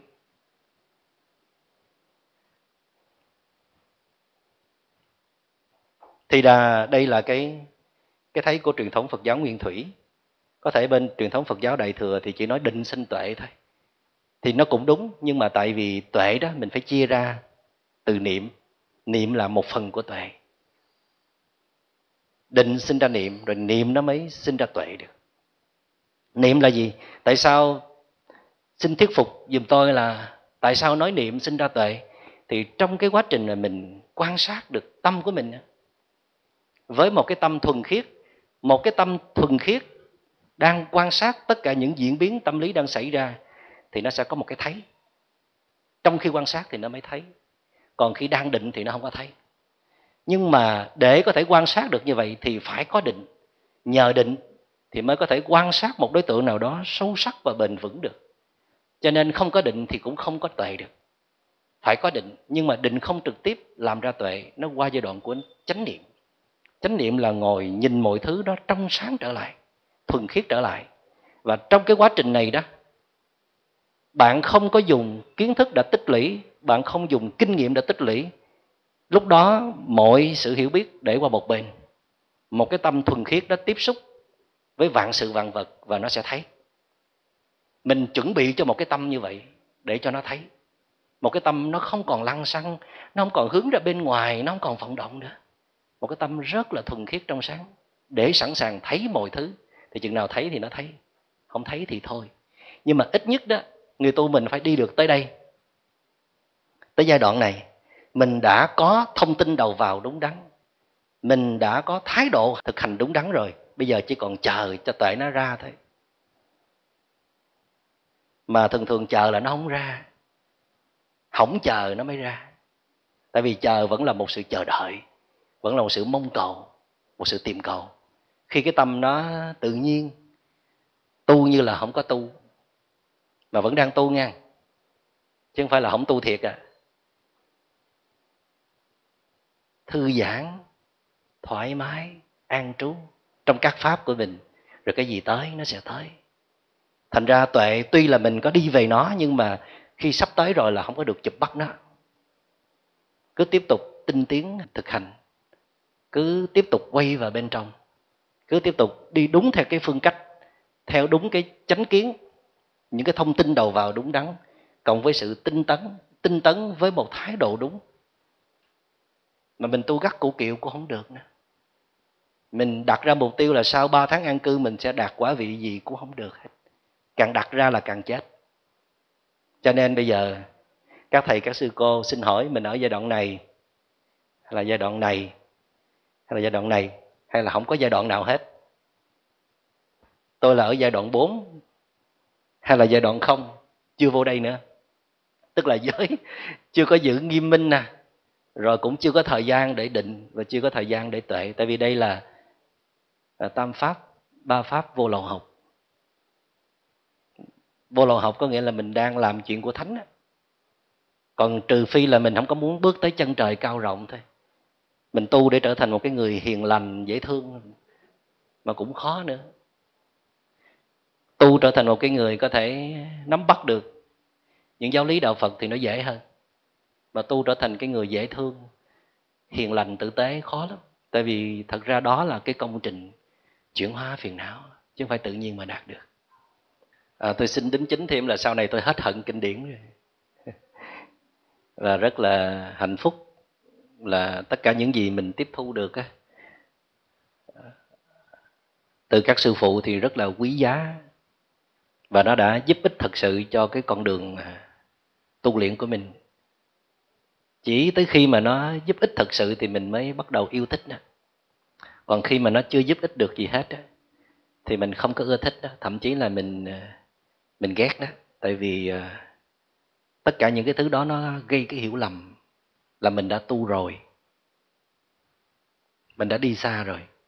Nhưng kỳ thực là tích niên hành xứ, thốn bộ bất di, chỉ là đang chất chứa kinh điển thôi. Chứ còn thói hư tật xấu vẫn còn đầy, cái con người phàm tục nó vẫn còn đầy. Thành ra trong quá trình chuyên tu thì có nhiều khi tôi cũng hay tự hỏi là mình có phải đang là một người thoát tục không? Tự hỏi, tự trả lời. Hoặc là mình hành xử như vậy nó có phải là một cái người tầm thường, bình thường không? Rồi khi mà tôi đến làng Mai đó thì rất là ngưỡng mộ thiền sư Thích Nhất Hạnh. Bắt đầu tôi biết ra có một cái được gọi là thiền sư, từ tác phong cho tới nhìn nhận mọi vấn đề và giải quyết đó, thì tôi nghĩ là trong tương lai chắc mình cũng phải làm thiền sư.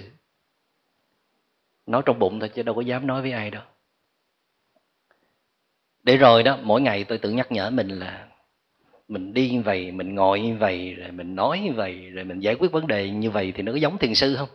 Cho nên mình phải tưởng tượng mình là thiền sư. Thiền sư thì phải làm sao? Tức là dĩ nhiên là mình không phải bắt chước trên cái mặt hình thức tác phong, mà mình phải nhìn sâu vào bên trong đó, giữa mình với thiền sư nó cách nhau bao xa để biết. Nhưng mà ít nhất là mình cũng phải gò mình vào một cái sự thực tập nào đó để đồng màu đồng chất với một vị thiền sư. Dĩ nhiên là đó chỉ là một giai đoạn thôi, sau này thì mình không có làm như vậy nữa. Nhưng mà lúc nào cũng nhắc nhớ bản thân mình là phải đi về hướng mặt trời, đi về cái gia tài tuệ giác. Mặc dầu là bây giờ cũng chưa tới, nhưng mà mình thấy rất rõ là mỗi ngày mình đang đi về cái hướng đó. Bây giờ mời các thầy, các sư cô chia sẻ hoặc là đặt câu hỏi đi. Nam Mô A Di Đà Phật. Kính bạch chân thầy, con là Tỳ Kheo Hoàng Dương.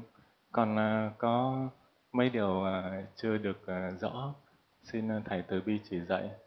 Dạ kính bạch chân thầy, thứ nhất là Đức Phật dạy là sau khi Đức Phật nhập Niết Bàn thì lấy giới luật làm thầy. Xin thầy chỉ dạy cho thế nào là lấy giới luật làm thầy, và cái cốt lõi của cái uy nghi giới luật trong cái việc ứng dụng uy nghi giới luật trong sự tu tập giới định tuệ. Dạ xin thầy từ bi chỉ dạy. Hồi nãy tôi có nói sơ qua đó thầy, tức là cái việc giữ gìn giới luật á, mình xem là thầy là tại vì tôi nói là trong cái giai đoạn ban đầu đó mình chưa có được cái tuệ giác, thành ra mình phải nương trên cái tuệ giác của Đức Phật. Thì trong cái tuệ giác Đức Phật thì Đức Phật có thể chia thành hai nhóm, một cái nhóm là được chứa trong kinh điển, một cái nhóm là chứa trong giới luật. Thì giới luật là để bảo hộ, ngăn cho mình, để cho những cái ác pháp hay là những cái pháp hữu lậu hay là những cái thối phạm tình mình nó đừng có phát sinh nữa. Nhưng mà tôi vẫn nói rằng là trong giai đoạn này mình giống như mình nghe lời người lớn vậy đó. Hồi mình còn nhỏ đó, mình không có biết cái nào đúng cái nào sai hết.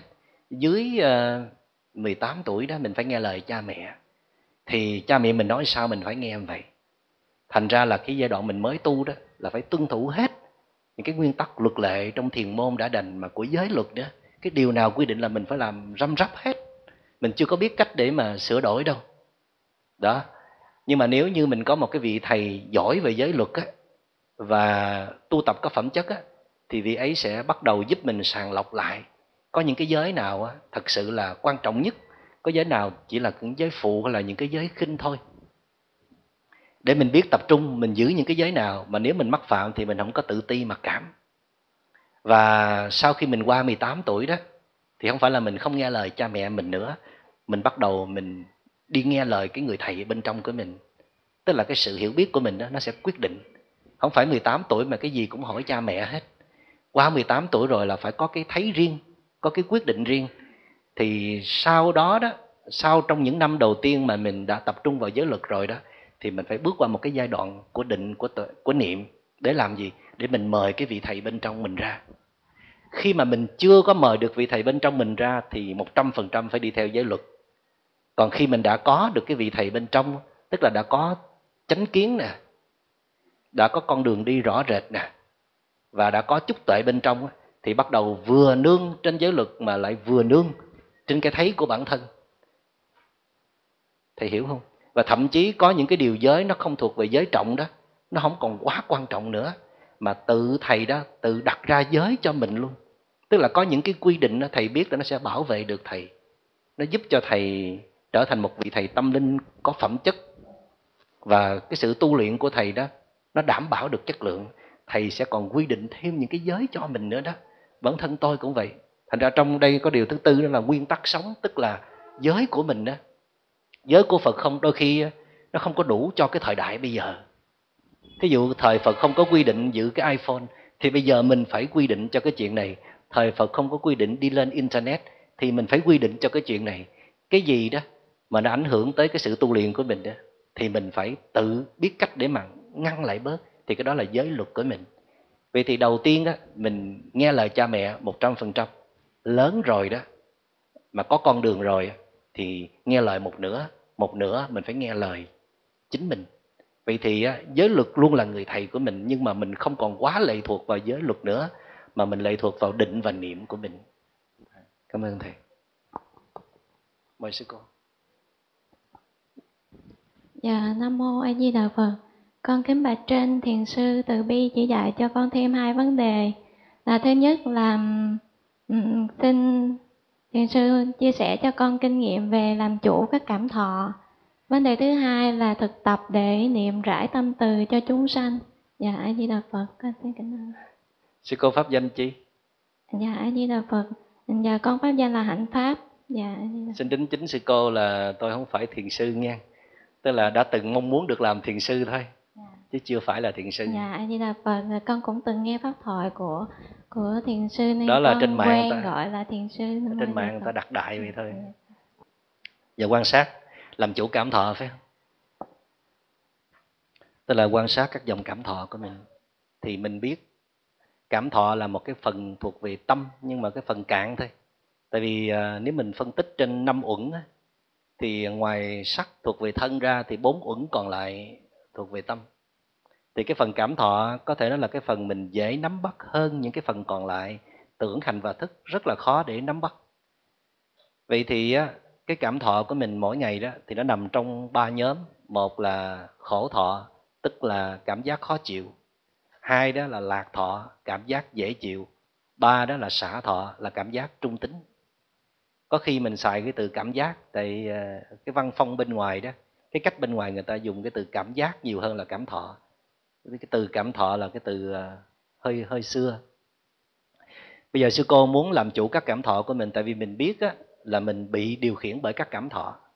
Khi mình có một cái cảm thọ nó đến một cách tự nhiên thôi, tự nhiên con người mình cảm thấy rất là dễ chịu, thì mình sẽ bị đồng nhất trở thành cái cảm giác dễ chịu đó. Thí dụ mình sẽ phấn khích, mình sẽ vui cười, rồi mình sẽ trào lộng, rồi mình sẽ làm tất cả những gì mà cho nó thỏa thích. Cái đó gọi là một cảm thọ. Và có khuynh hướng là dễ cuốn vào cái đối tượng nó tạo ra cái cảm thọ đó cho mình. Hoặc là nó sẽ đi tới cái sự vướng mắc, mà phần lớn gọi là vướng mắc tình cảm. Còn ngược lại là cái khổ thọ, tức là cảm giác khó chịu. Tức là khi trong ta đó có một cái cảm giác rất là khó chịu, như là bực tức nè, như là ganh tị, như là ghen hờn, như là lo lắng, sợ hãi, buồn chán. Nó có cái, nó tạo ra một cảm giác khó chịu, và nó đến từ những cái nguyên nhân như vậy. Trong người nó khó chịu lắm, nó bức bối. Thì khuynh hướng của chúng ta là trở thành một với nó. Hãy nó khó chịu thì mình khó chịu à. Cái đó gọi là tính đồng nhất. Mình sẽ trở thành nạn nhân của chính những cảm thọ của mình. Thì câu hỏi của sư cô đó là làm sao để mình làm chủ nó. Bây giờ mình đang làm nô lệ của nó, bây giờ mình đổi vị trí. Nó làm chủ mình là nô lệ nó. Bây giờ mình đổi vị trí, làm sao mình chủ nó nô lệ của mình. Thì đây là một cái cuộc lật đổ chính quyền rất là cam go, không có dễ dàng gì hết. Tại vì mình đang là nô lệ mà, bây giờ trở nên làm chủ rất là khó. Thì ý muốn nói là đây phải là một sự đầu tư nghiêm túc đó sư cô, chứ không dễ dàng gì được đâu. Tại vì rất là khó. Bước đầu tiên á, sư cô phải quay vào bên trong trước thật là nhiều. Tại vì chỉ khi nào mình quay vào bên trong á, thì mình mới phát hiện ra được những cảm thọ của mình. Đây là 4 bước của thiền quán ha. Bước đầu tiên á, là nhận diện. Nhận diện tức là tôi nhìn thấy cái mặt, mũi của cái đối tượng đó. Tức là tôi biết tôi đang giận, tôi biết tôi đang có một cảm thọ khó chịu. Nhận ra được. Có nhiều khi mình không có nhận ra được, là tại vì mình chú ý vào các đối tượng bên ngoài. Mình chỉ chú ý vào các đối tượng nào làm cho mình khó chịu thôi, chứ mình không chú ý vào cái khó chịu bên trong của mình. Mà mình là một người tu, một hành giả thì phải quay vào bên trong để nhìn thấy cái cảm thọ, tức là nhận diện là tôi đang có cảm giác khó chịu, biết tắc ha. Mà nếu giỏi hơn nữa là không có cái tôi đang có ha, mà là có một cảm giác khó chịu đang phát sinh.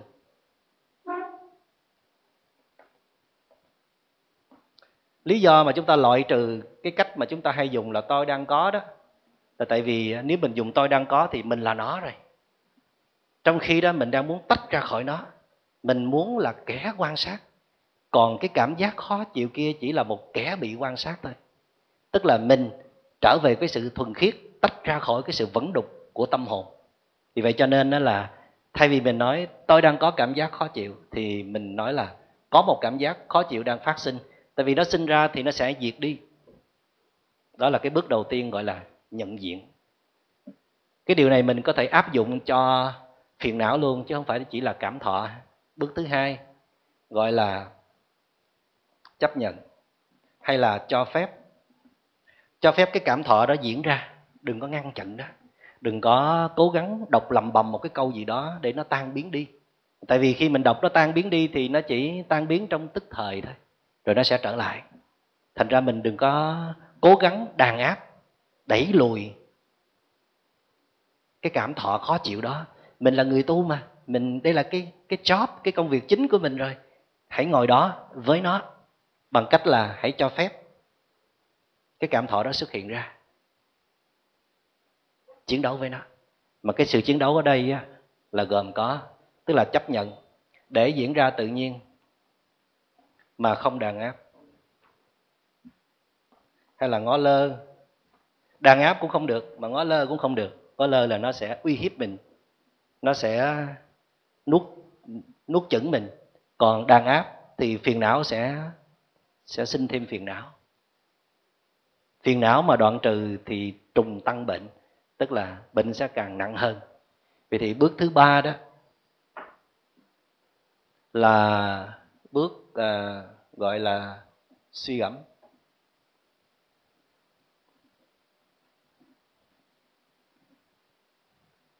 Hay là còn gọi là thẩm nghiệm.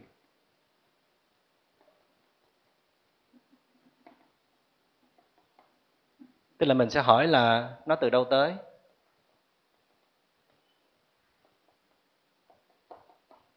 Nguyên nhân đến từ bên trong hay là bên ngoài? Hàng loạt câu hỏi. Ngồi mình nhìn lại, mà thường là đặt câu hỏi. Coi tại sao mình có cảm thọ này? Tại sao đối với người này là mỗi lần gặp người này là mình khó chịu? Mình có thành kiến với người này chăng? Hay là mình có bị trầm cảm không? Tại sao mà ai nhìn mình cũng thấy khó chịu hết vậy? Gọi là bước suy gẫm. Bước thứ tư gọi là quan sát mà không đồng nhất. Phải có cái điều kiện ha. Điều kiện của sự quan sát đó là không đồng nhất. Tức là lùi lại quan sát, không tưởng tượng thêm bớt gì hết. Cái giữ cái camera đó để mà quan sát dòng cảm thọ. Thì bản chất của mọi cảm thọ đó là vô thường. Vì nó là vô thường á, cho nên nó sẽ đến rồi nó sẽ đi. Công việc của mình đó là quan sát nó thôi. Khi mình đã lùi lại mà không đồng nhất với nó nữa thì nó sẽ không làm gì mình được. Tuy nhiên là công việc này nó cũng rất là khó khăn, nhiều khi nó cũng rất là đau đớn và vất vả để mình chiếm được thế thượng phong làm chủ đó. Nhưng mà có thể mình sẽ thất bại trong rất nhiều lần trong giai đoạn ban đầu. Nhưng dần dần rồi mình sẽ trở nên thiện xảo, rất là nhạy bén, rất là vững chãi trong việc nhận diện kịp thời khi có phiền não hay là một cái cảm thọ nó xuất hiện. Rồi cũng rất là nhanh nhạy để lùi lại một bước mà không có đồng nhất với nó. Chứ mình đừng có đọc lầm bầm trong đầu là cảm thọ là vô thường, cảm thọ là vô thường. Nó không có đi đâu. Cái đó mình ráng tin như vậy thôi, chứ nó không phải là như vậy. Cái đó không phải là cái tuệ giác của mình. Cái đó là mình dùng một cái kiến thức đã tích lũy đó, mình áp đặt lên thôi. Thì có dịp tôi sẽ phân tích sâu hơn về 4 bước thiền quán. Cảm ơn câu hỏi sư cô. Mời thầy. A Di Phật. Bạch thầy, hoan hỷ con pháp danh Quảng Thanh. Con ăn mày thầy chỉ giáo giúp con. Thầy vừa nói vấn đề từ định mình sẽ sinh niệm và sẽ sinh tuệ. Thì như thế thì con như cái định nghĩa của thầy, niệm có nghĩa là quan sát. Thế thì định thì đã là tư duy, là tĩnh lặng rồi, tức là định tâm rồi, định tĩnh rồi, thì là mới phát được trí tuệ. Thì nếu mà trong đó mà định đã định tĩnh rồi mà vẫn còn quan sát nữa thì nó có đối nhau không? Con nghĩ rằng là phải quan sát trước, sau đó rồi mới đến tư duy, tức là định tĩnh, rồi thì nó mới phát ra trí tuệ.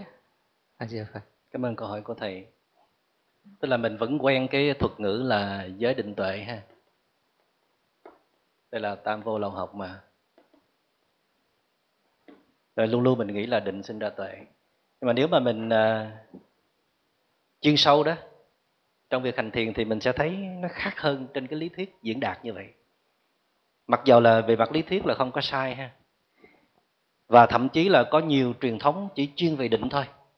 Chuyên về định thì họ không có nói, không có nhắc tới niệm. Những truyền thống chuyên về định thôi đó thì sẽ nói trực tiếp luôn định là sinh ra tuệ thôi, chứ không có gì gọi là niệm cả. Nhưng mà niệm là gì? Niệm là quán ha. Niệm là quán. Có khi gọi là niệm, có khi gọi là quán. Mà thiền á thì nó có thiền định và nó có thiền quán. Mà thiền quán á là phải quan sát. Vì thì cái chữ vipassana đó được dịch là thiền quán chứ không phải là thiền định nha.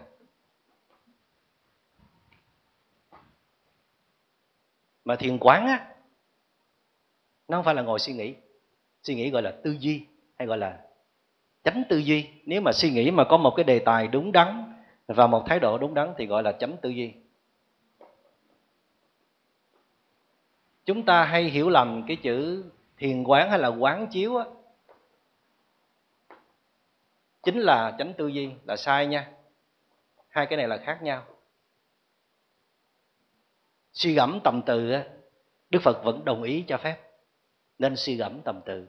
Nhưng mà cái này đó, nó chỉ nên chiếm chừng, này tôi quy định thôi, Đức Phật nó rất là ít. Thí dụ như nhiều lắm là 20% thôi, là mình dùng cái lý thuyết để mình tư duy tầm từ. Còn cái phần mà không tư duy đó, tức là quán chiếu này nè, là tới 80%. Quán chiếu là không tư duy nha.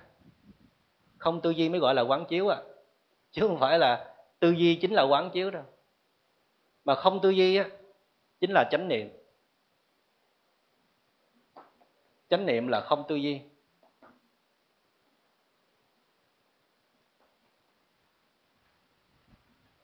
Cộng với sự quan sát, cộng với thái độ đúng đắn. Vậy thì trong khi mà mình phát triển định,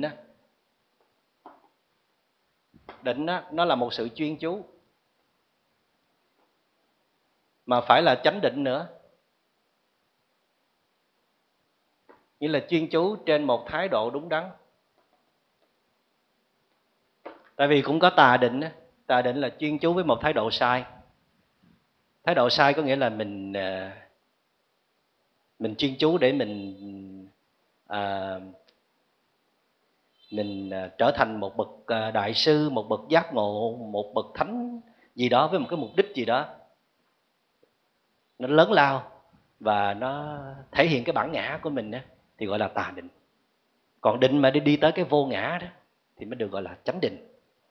Thì từ một cái tâm lăng xăng rong ruổi bên ngoài, ta đưa tâm trở về, quay vào bên trong, thì bước đầu tiên phải làm đó là định cái đã, cho cái tâm nó đứng lại, hay gọi là chỉ ha.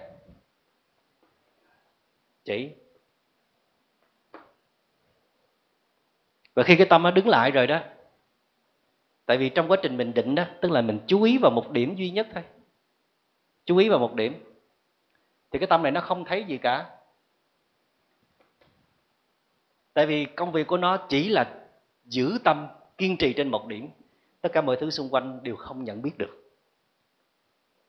Cho nên khi mà định sâu đó là phải ngồi trong một không gian an toàn, rồi phải ngồi rất là yên, không được cựa quậy nhúc nhích, ngồi như là một cái pho tượng vậy. Tại vì nhúc nhích cục cửa là định nó rớt liền. Ngồi rất là yên, không có ngứa chỗ này gãi chỗ kia là không có phát triển định được. Và bản thân của định là chỉ là giữ cái tâm nó sâu, thật là sâu thẳm vào bên trong, trên một đề mục nào đó, thí dụ như là đầu chóp mũi, nhân trung hay là hơi thở, mà bản thân của định nó chưa có thấy gì hết á. Nó chỉ là một sự dừng lại và chuyên chú vào một điểm thôi. Nhưng mà khi mình thoát khỏi định á, ra định ha, thì mình sẽ có một cái thấy mới. Tại vì bản thân của định á, nó làm cho phiền não nó lắng xuống mà, nó cho mình một cái thấy mới. Nhưng cái thấy này nó chưa có đủ, thì phải qua một cái giai đoạn nữa gọi là niệm, mà phải là chánh niệm cơ. Này là gọi là quán. Quán á, không phải là tư duy. Quán không phải là tư duy nha. Có thể là trong một số văn bản truyền thống Phật giáo Đại Thừa vô tình trình bày sau đó để gây hiểu lầm, quán có nghĩa là suy nghĩ. À, mình nói thôi để mình quán chiếu cái đề tài này, thì cái đó không phải là quán chiếu, cái đó chỉ là tư duy thôi. Còn quán là không tư duy. Mà không tư duy thì là cái gì? Chỉ là một cái tâm trong sáng để nhìn vào một đối tượng, thấy gì được thấy, không thấy được thì thôi. Cứ giữ sẵn một cái tâm trong sáng để mà sẵn sàng quan sát, giống như là một nhà khoa học vậy đó, đang phát minh, tìm ra những cái gì ở trong đối tượng đó, chứ không phải là dùng cái đã biết rồi ở trong đầu để nhìn lên một đối tượng. Cho nên trong cái quán đó, nó không có tư duy. Vậy thì á, tuệ là gì? Mình phải hiểu tuệ cái đã. Tuệ là một cái thấy vĩ đại. Thấy về cái gì? Thấy về bản chất. Tuệ là thấy được cái bản chất. Định nghĩa về tuệ ha, là một cái thấy lớn, thấy vĩ đại. Về cái gì? Về bản chất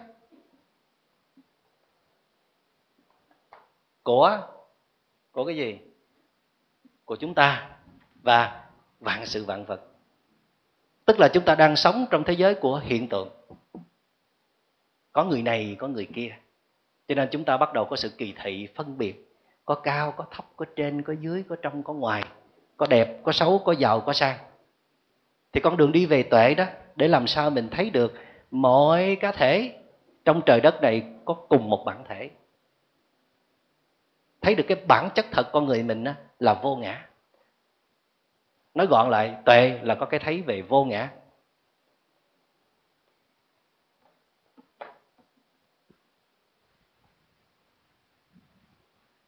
Mình cũng biết vô ngã, nhưng mà mình sống có ngã. Thì bây giờ mình không thể nào mình trở thành vô ngã liền được. Chỉ có điều là mình học cái cách để quan sát cái ngã của mình trong từng giờ, từng phút. Để rồi mình sẽ mỗi ngày đi về cái sự vô ngã. Vậy thì cái tuệ mà không phục vụ được vô ngã thì đó không phải là chánh tuệ. Tuệ phải là thuộc về vô ngã. Vậy thì bản thân sau khi mình ngồi định, định xong đó, thì không thể nào định xong rồi tự nhiên thấy vô ngã được. Nó cần rất nhiều, mà thậm chí cái phần này chiếm tới 80%. Quan sát. Mà cái sự quan sát này không thể thiếu định nha. Vậy thì đó, ở trong niệm á, là phải có chứa định.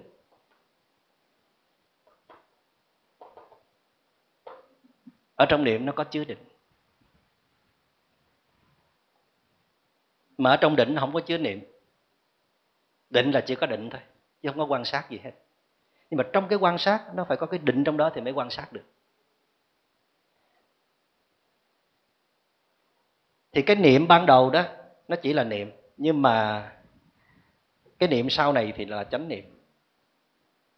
Tức là từ một cái niệm còn nhiều phiền não, quan sát một đối tượng mà còn nhiều phiền não, rồi mình quan sát luôn cái phiền não đó. Nó cũng giống như là từ cái nước đục mà mình lóng thành cái nước trong vậy. Từ cái nước đục mà thành cái nước trong, từ một cái tâm quan sát với nhiều thành kiến, với nhiều sự phán xét, rồi mình quan sát luôn cái tâm thành kiến, cái tâm quán xét đó, thì những cái thành kiến, cái phán xét đó nó tan biến từ từ. Thì từ niệm nó tới một giai đoạn nào nó chuyển qua chánh niệm, chứ mình không có chánh niệm liền được. Mà chánh niệm á, đạt tới cái mức tận cùng của nó thì nó chính là tuệ, chứ không phải là từ chánh niệm qua tuệ nha. Cái chánh niệm chính là cái tuệ, mà chánh niệm đạt cái mức viên mãn nhất á, thì là tuệ. Vậy thì trong quá trình mình quan sát á, mình mới ngộ ra được, mình mới thấy ra được chân lý, thấy ra được bản chất của vạn sự vạn vật. Vậy thì nói định sinh ra tuệ cũng đúng, mà nói niệm sinh ra tuệ cũng đúng, tại vì nó có chứa trong nhau. Nhưng mà cái công việc mà để sinh ra tuệ nhiều nhất là công việc của niệm, chứ không phải là công việc của định. Thành ra các thầy, các sư cô nếu mà có thời gian chuyên sâu về định niệm thì sẽ thấy rất rõ, mà ở trên lý thuyết đôi khi nó không có được thuyết phục lắm. Xin mời câu hỏi khác. Di Đà Phật, kính bạch thầy, cháu anh hỏi câu hỏi. Dạ, xin thầy chia sẻ về con đường phát triển tâm thức, một số những dấu ấn của những cái giai đoạn tâm thức mà từ khi thầy mới tu tập mà thầy đã đi qua và trải nghiệm. Những lúc đó thì thầy cảm thấy có những cảm xúc gì về các pháp hay nhận định về nó, và có những cái phản ứng mạnh sâu sắc như thế nào để từ đó giúp mình có những nghị lực luôn tinh tấn trong mọi thời gian để vượt qua những khi thất niệm hay phiền não khởi dậy.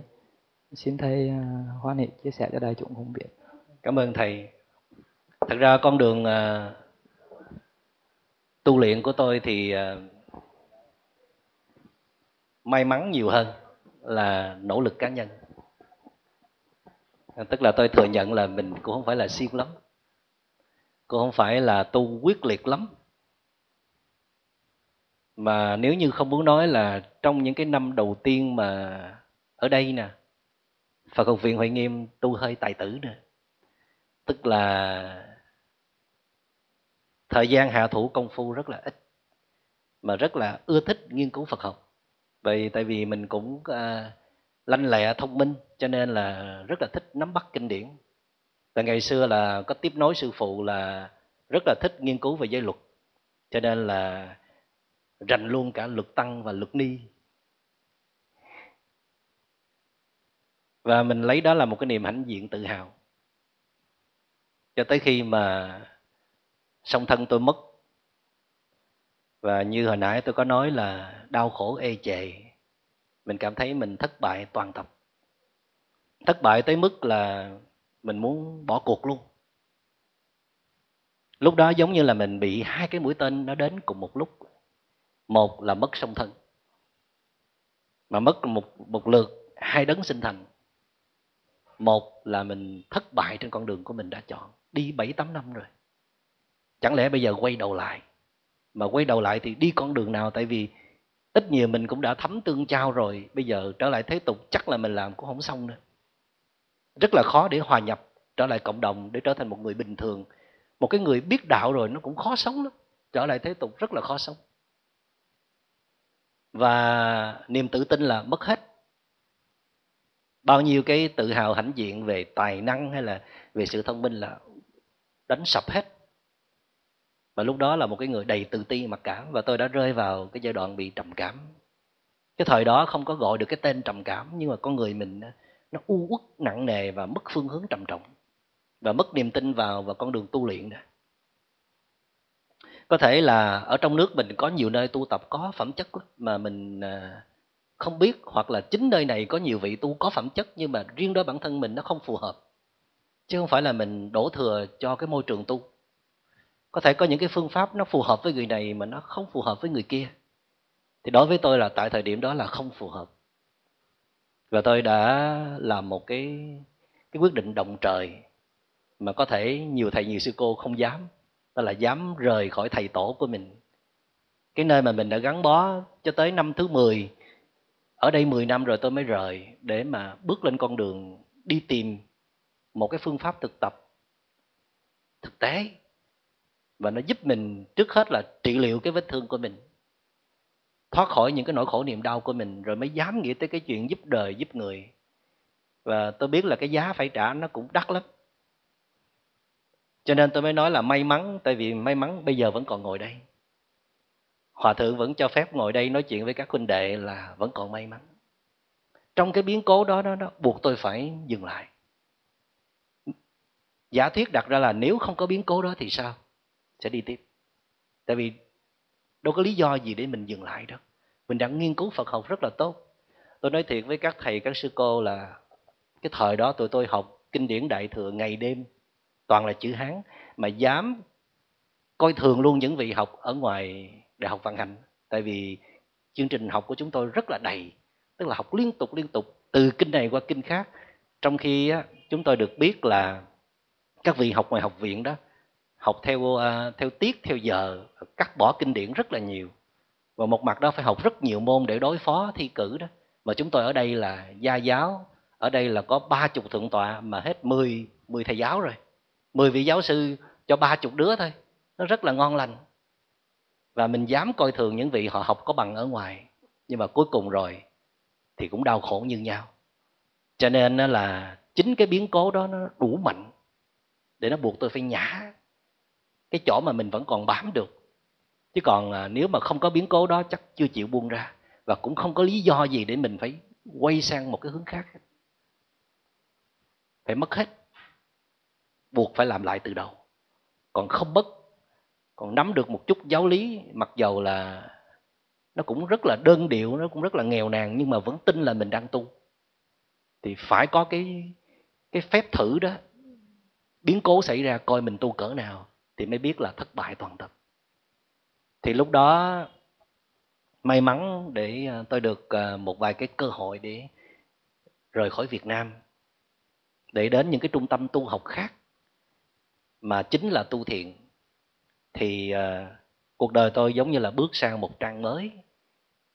Mặc dầu lúc đó đó, cái niềm tự hào về kinh điển không còn nữa, cái niềm tự hào về những tài năng của mình được sử dụng đó không còn nữa. Ở đó không ai sử dụng mình hết, tại vì mình là người mới. Và ở đó là một cái cộng đồng quốc tế đó, có nhiều người có tài lắm. Cho nên buộc mình phải thu mình lại để gây dựng một tài sản khác để sống chứ. Bây giờ không có tài sản gì hết, sao mà sống được. Cho nên là phải tập những cái bước chân đi chánh niệm, tập thở, tập định tâm, tập sống sâu sắc trong hiện tại, xem nó là tài sản. Để rồi sau 3 năm ở Làng Mai thì tôi lại mong muốn là mình được tiếp cận học hỏi với các vị thiền sư của Vipassana. Đã rời Làng Mai. Và may mắn là tôi được tiếp xúc một vị thiền sư rất là giỏi về Vipassana, chuyên về dòng quán tâm, gọi là Sayadaw Tejaniya. Thì 6 năm sau khi tôi gặp thiền sư thì ngài đã mất. Thì tôi gặp ở ngài trên đất nước Mỹ. Thiền sư từ Miến Điện đi qua Mỹ để trị bệnh và nhận tôi làm học trò. Thì trong cái quá trình đó đó, tôi bắt đầu nhận ra là 3 năm công phu ở Làng Mai đó là một cái nền tảng cực kỳ quan trọng. Nhưng mà vẫn còn những cái chấp ngã, tức là bản thân tôi thôi, vẫn còn những cái chấp ngã, thấy là mình đạt được trạng thái này rồi mình đạt được trạng thái kia, rồi mình coi thường hay là không đánh giá cao những người không tinh tấn tu tập, những người còn hướng ra bên ngoài, những người chưa có định sâu, những người chưa có an trú được trong giây phút của hiện tại, tức là vẫn chưa hiểu gì về tâm mình cả. Cho tới khi gặp được thiền sư Sayadaw Tejaniya, bắt đầu học cái cách gọi là quan sát được chính mình, tâm của mình, dù là mình đang hạ thủ công phu, phiền não nó vẫn rượt đuổi kịp. Thì nếu mà gọi là cái dấu ấn để đáng nhớ trong đời đó, là lần đầu tiên trong đời mà tôi đã có thể sống được một đời sống thanh tịnh, giữ gìn giới luật nghiêm túc như là ở Huệ Nghiêm, và được sống trong môi trường được các sư phụ bảo hộ rất là chặt chẽ, rất là kỹ lưỡng, là một niềm hãnh diện lớn. Rồi cái dấu ấn thứ hai là được đến Làng Mai, được sống đời sống của một thiền sinh, một người tu thiền, mà thực ra là một đời sống mà trong đó mình sống kỹ trong từng giờ từng phút, như là một người tu thật sự. Rồi đến giai đoạn thứ ba, cái dấu ấn thứ ba đó là được tiếp xúc với dòng thiền Vipassana, mà ở nơi đó đó mình thấy hết tất tần tật về con người thật của mình, và thấy được cái sự chấp ngã rất là khủng khiếp của mình. Cái dấu ấn thứ tư là bắt đầu là sau 3 năm tu luyện một mình ở trên núi ở đảo của Hawaii, rồi tôi đi vào trong West Virginia là miền đông bắc Hoa Kỳ để sinh hoạt với các vị thiền sư từ Tích Lan, Miến Điện, mà có cùng chung dòng quán tâm với thầy của tôi.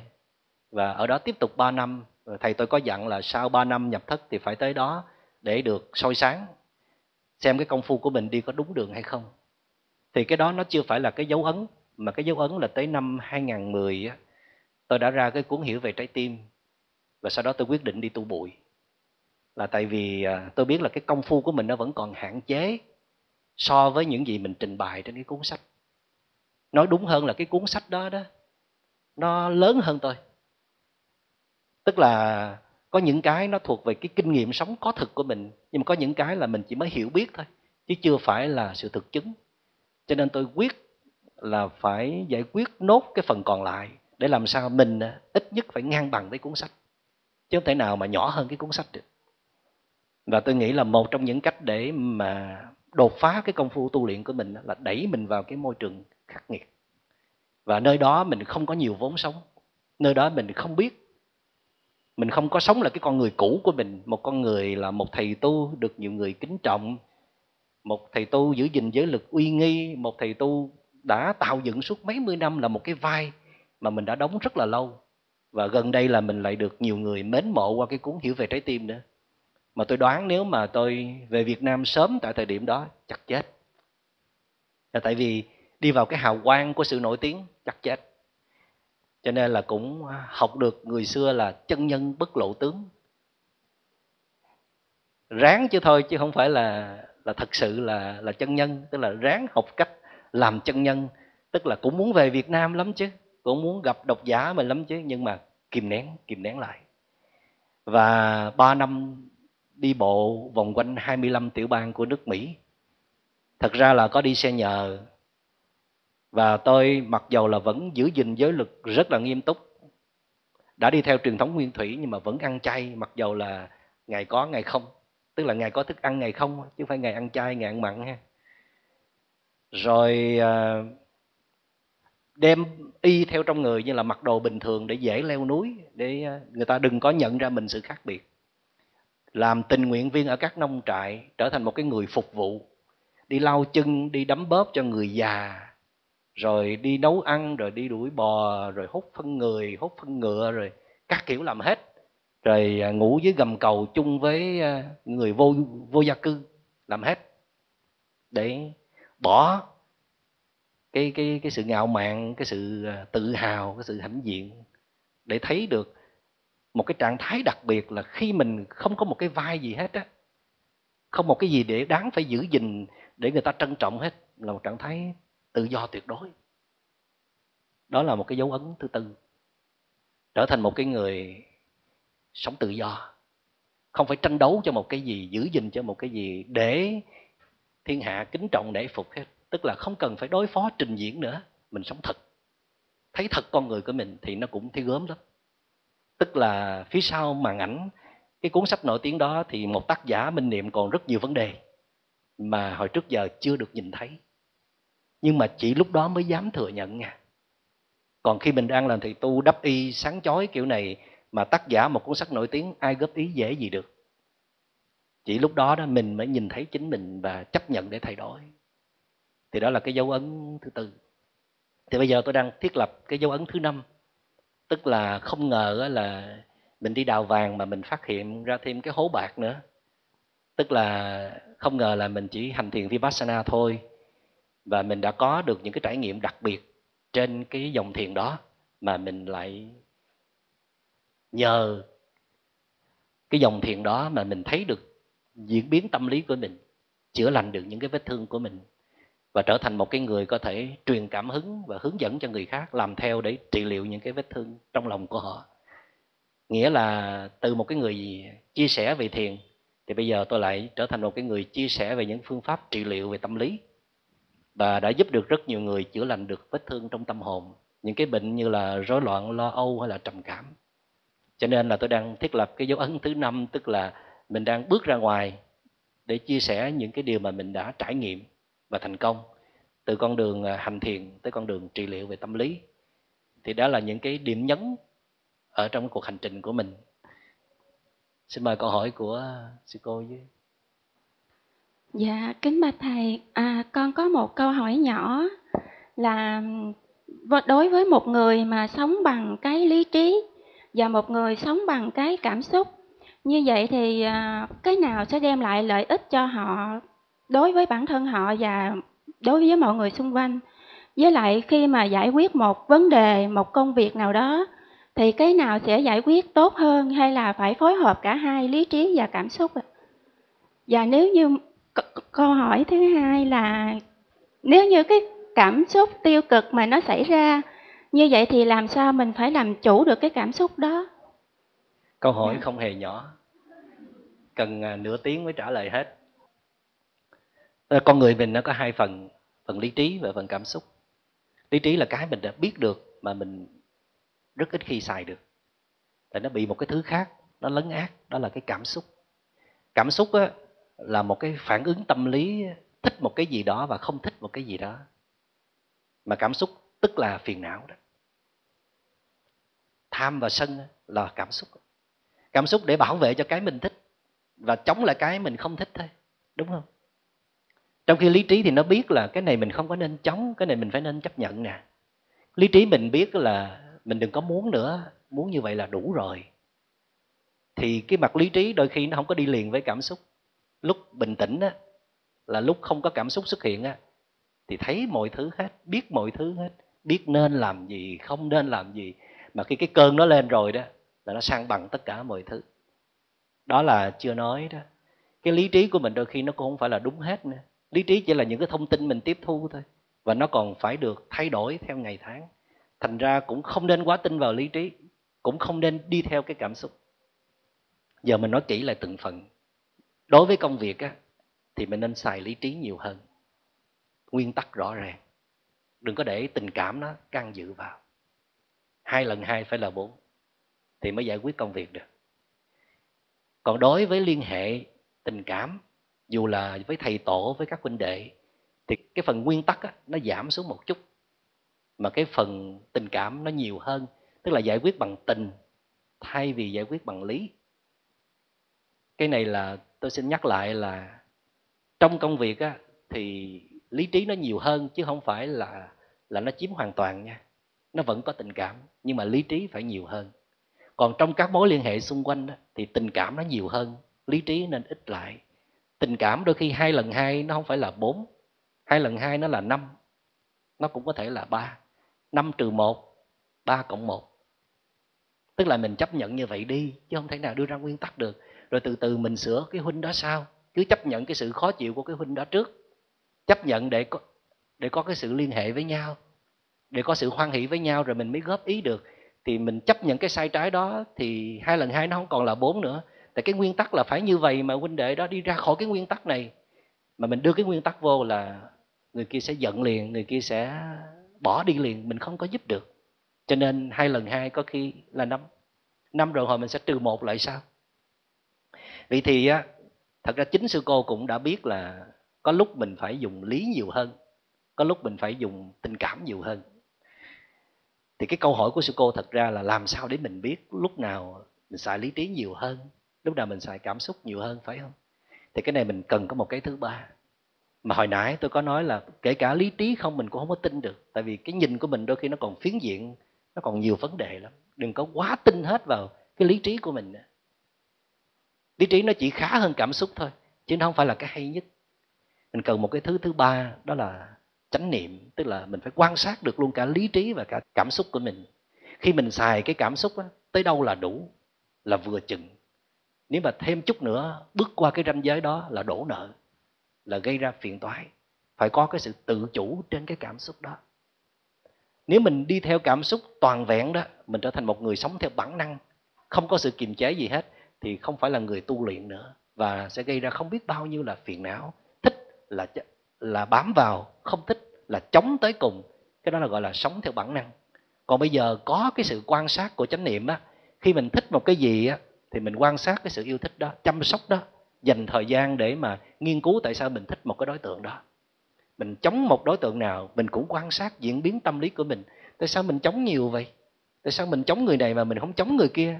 Cùng làm một việc như nhau, sao mình có cái sự kỳ thị như vậy? Thì quan sát cái tiến trình đó luôn. Kể cả lý trí, những cái nhận biết của mình á, cũng phải xét lại. Tại sao mình bữa nay mình thấy như vậy, rồi ngày mai mình lại thấy khác? Tại sao bữa nay mình muốn làm điều này, rồi ngày mai mình muốn làm điều khác? Cũng phải xét lại. Mà cái sự xét lại này chính là chánh niệm. Tóm gọn lại là sư cô vẫn dùng lý trí, vẫn dùng cảm xúc, nhưng mà mình phải biết cách như thế nào để sử dụng nó một cách hợp lý. Mà để biết được cách nó thì sư cô phải phát triển một năng lực đặc biệt, đó là chánh niệm, thường quan sát được cả lý trí và cả cảm xúc. Cảm ơn câu hỏi sư cô. Cảm ơn các thầy, các sư cô rất nhiều. Hôm nay chúng ta trao đổi tới đây. Hy vọng là có nhân duyên chúng ta sẽ gặp nhau thêm.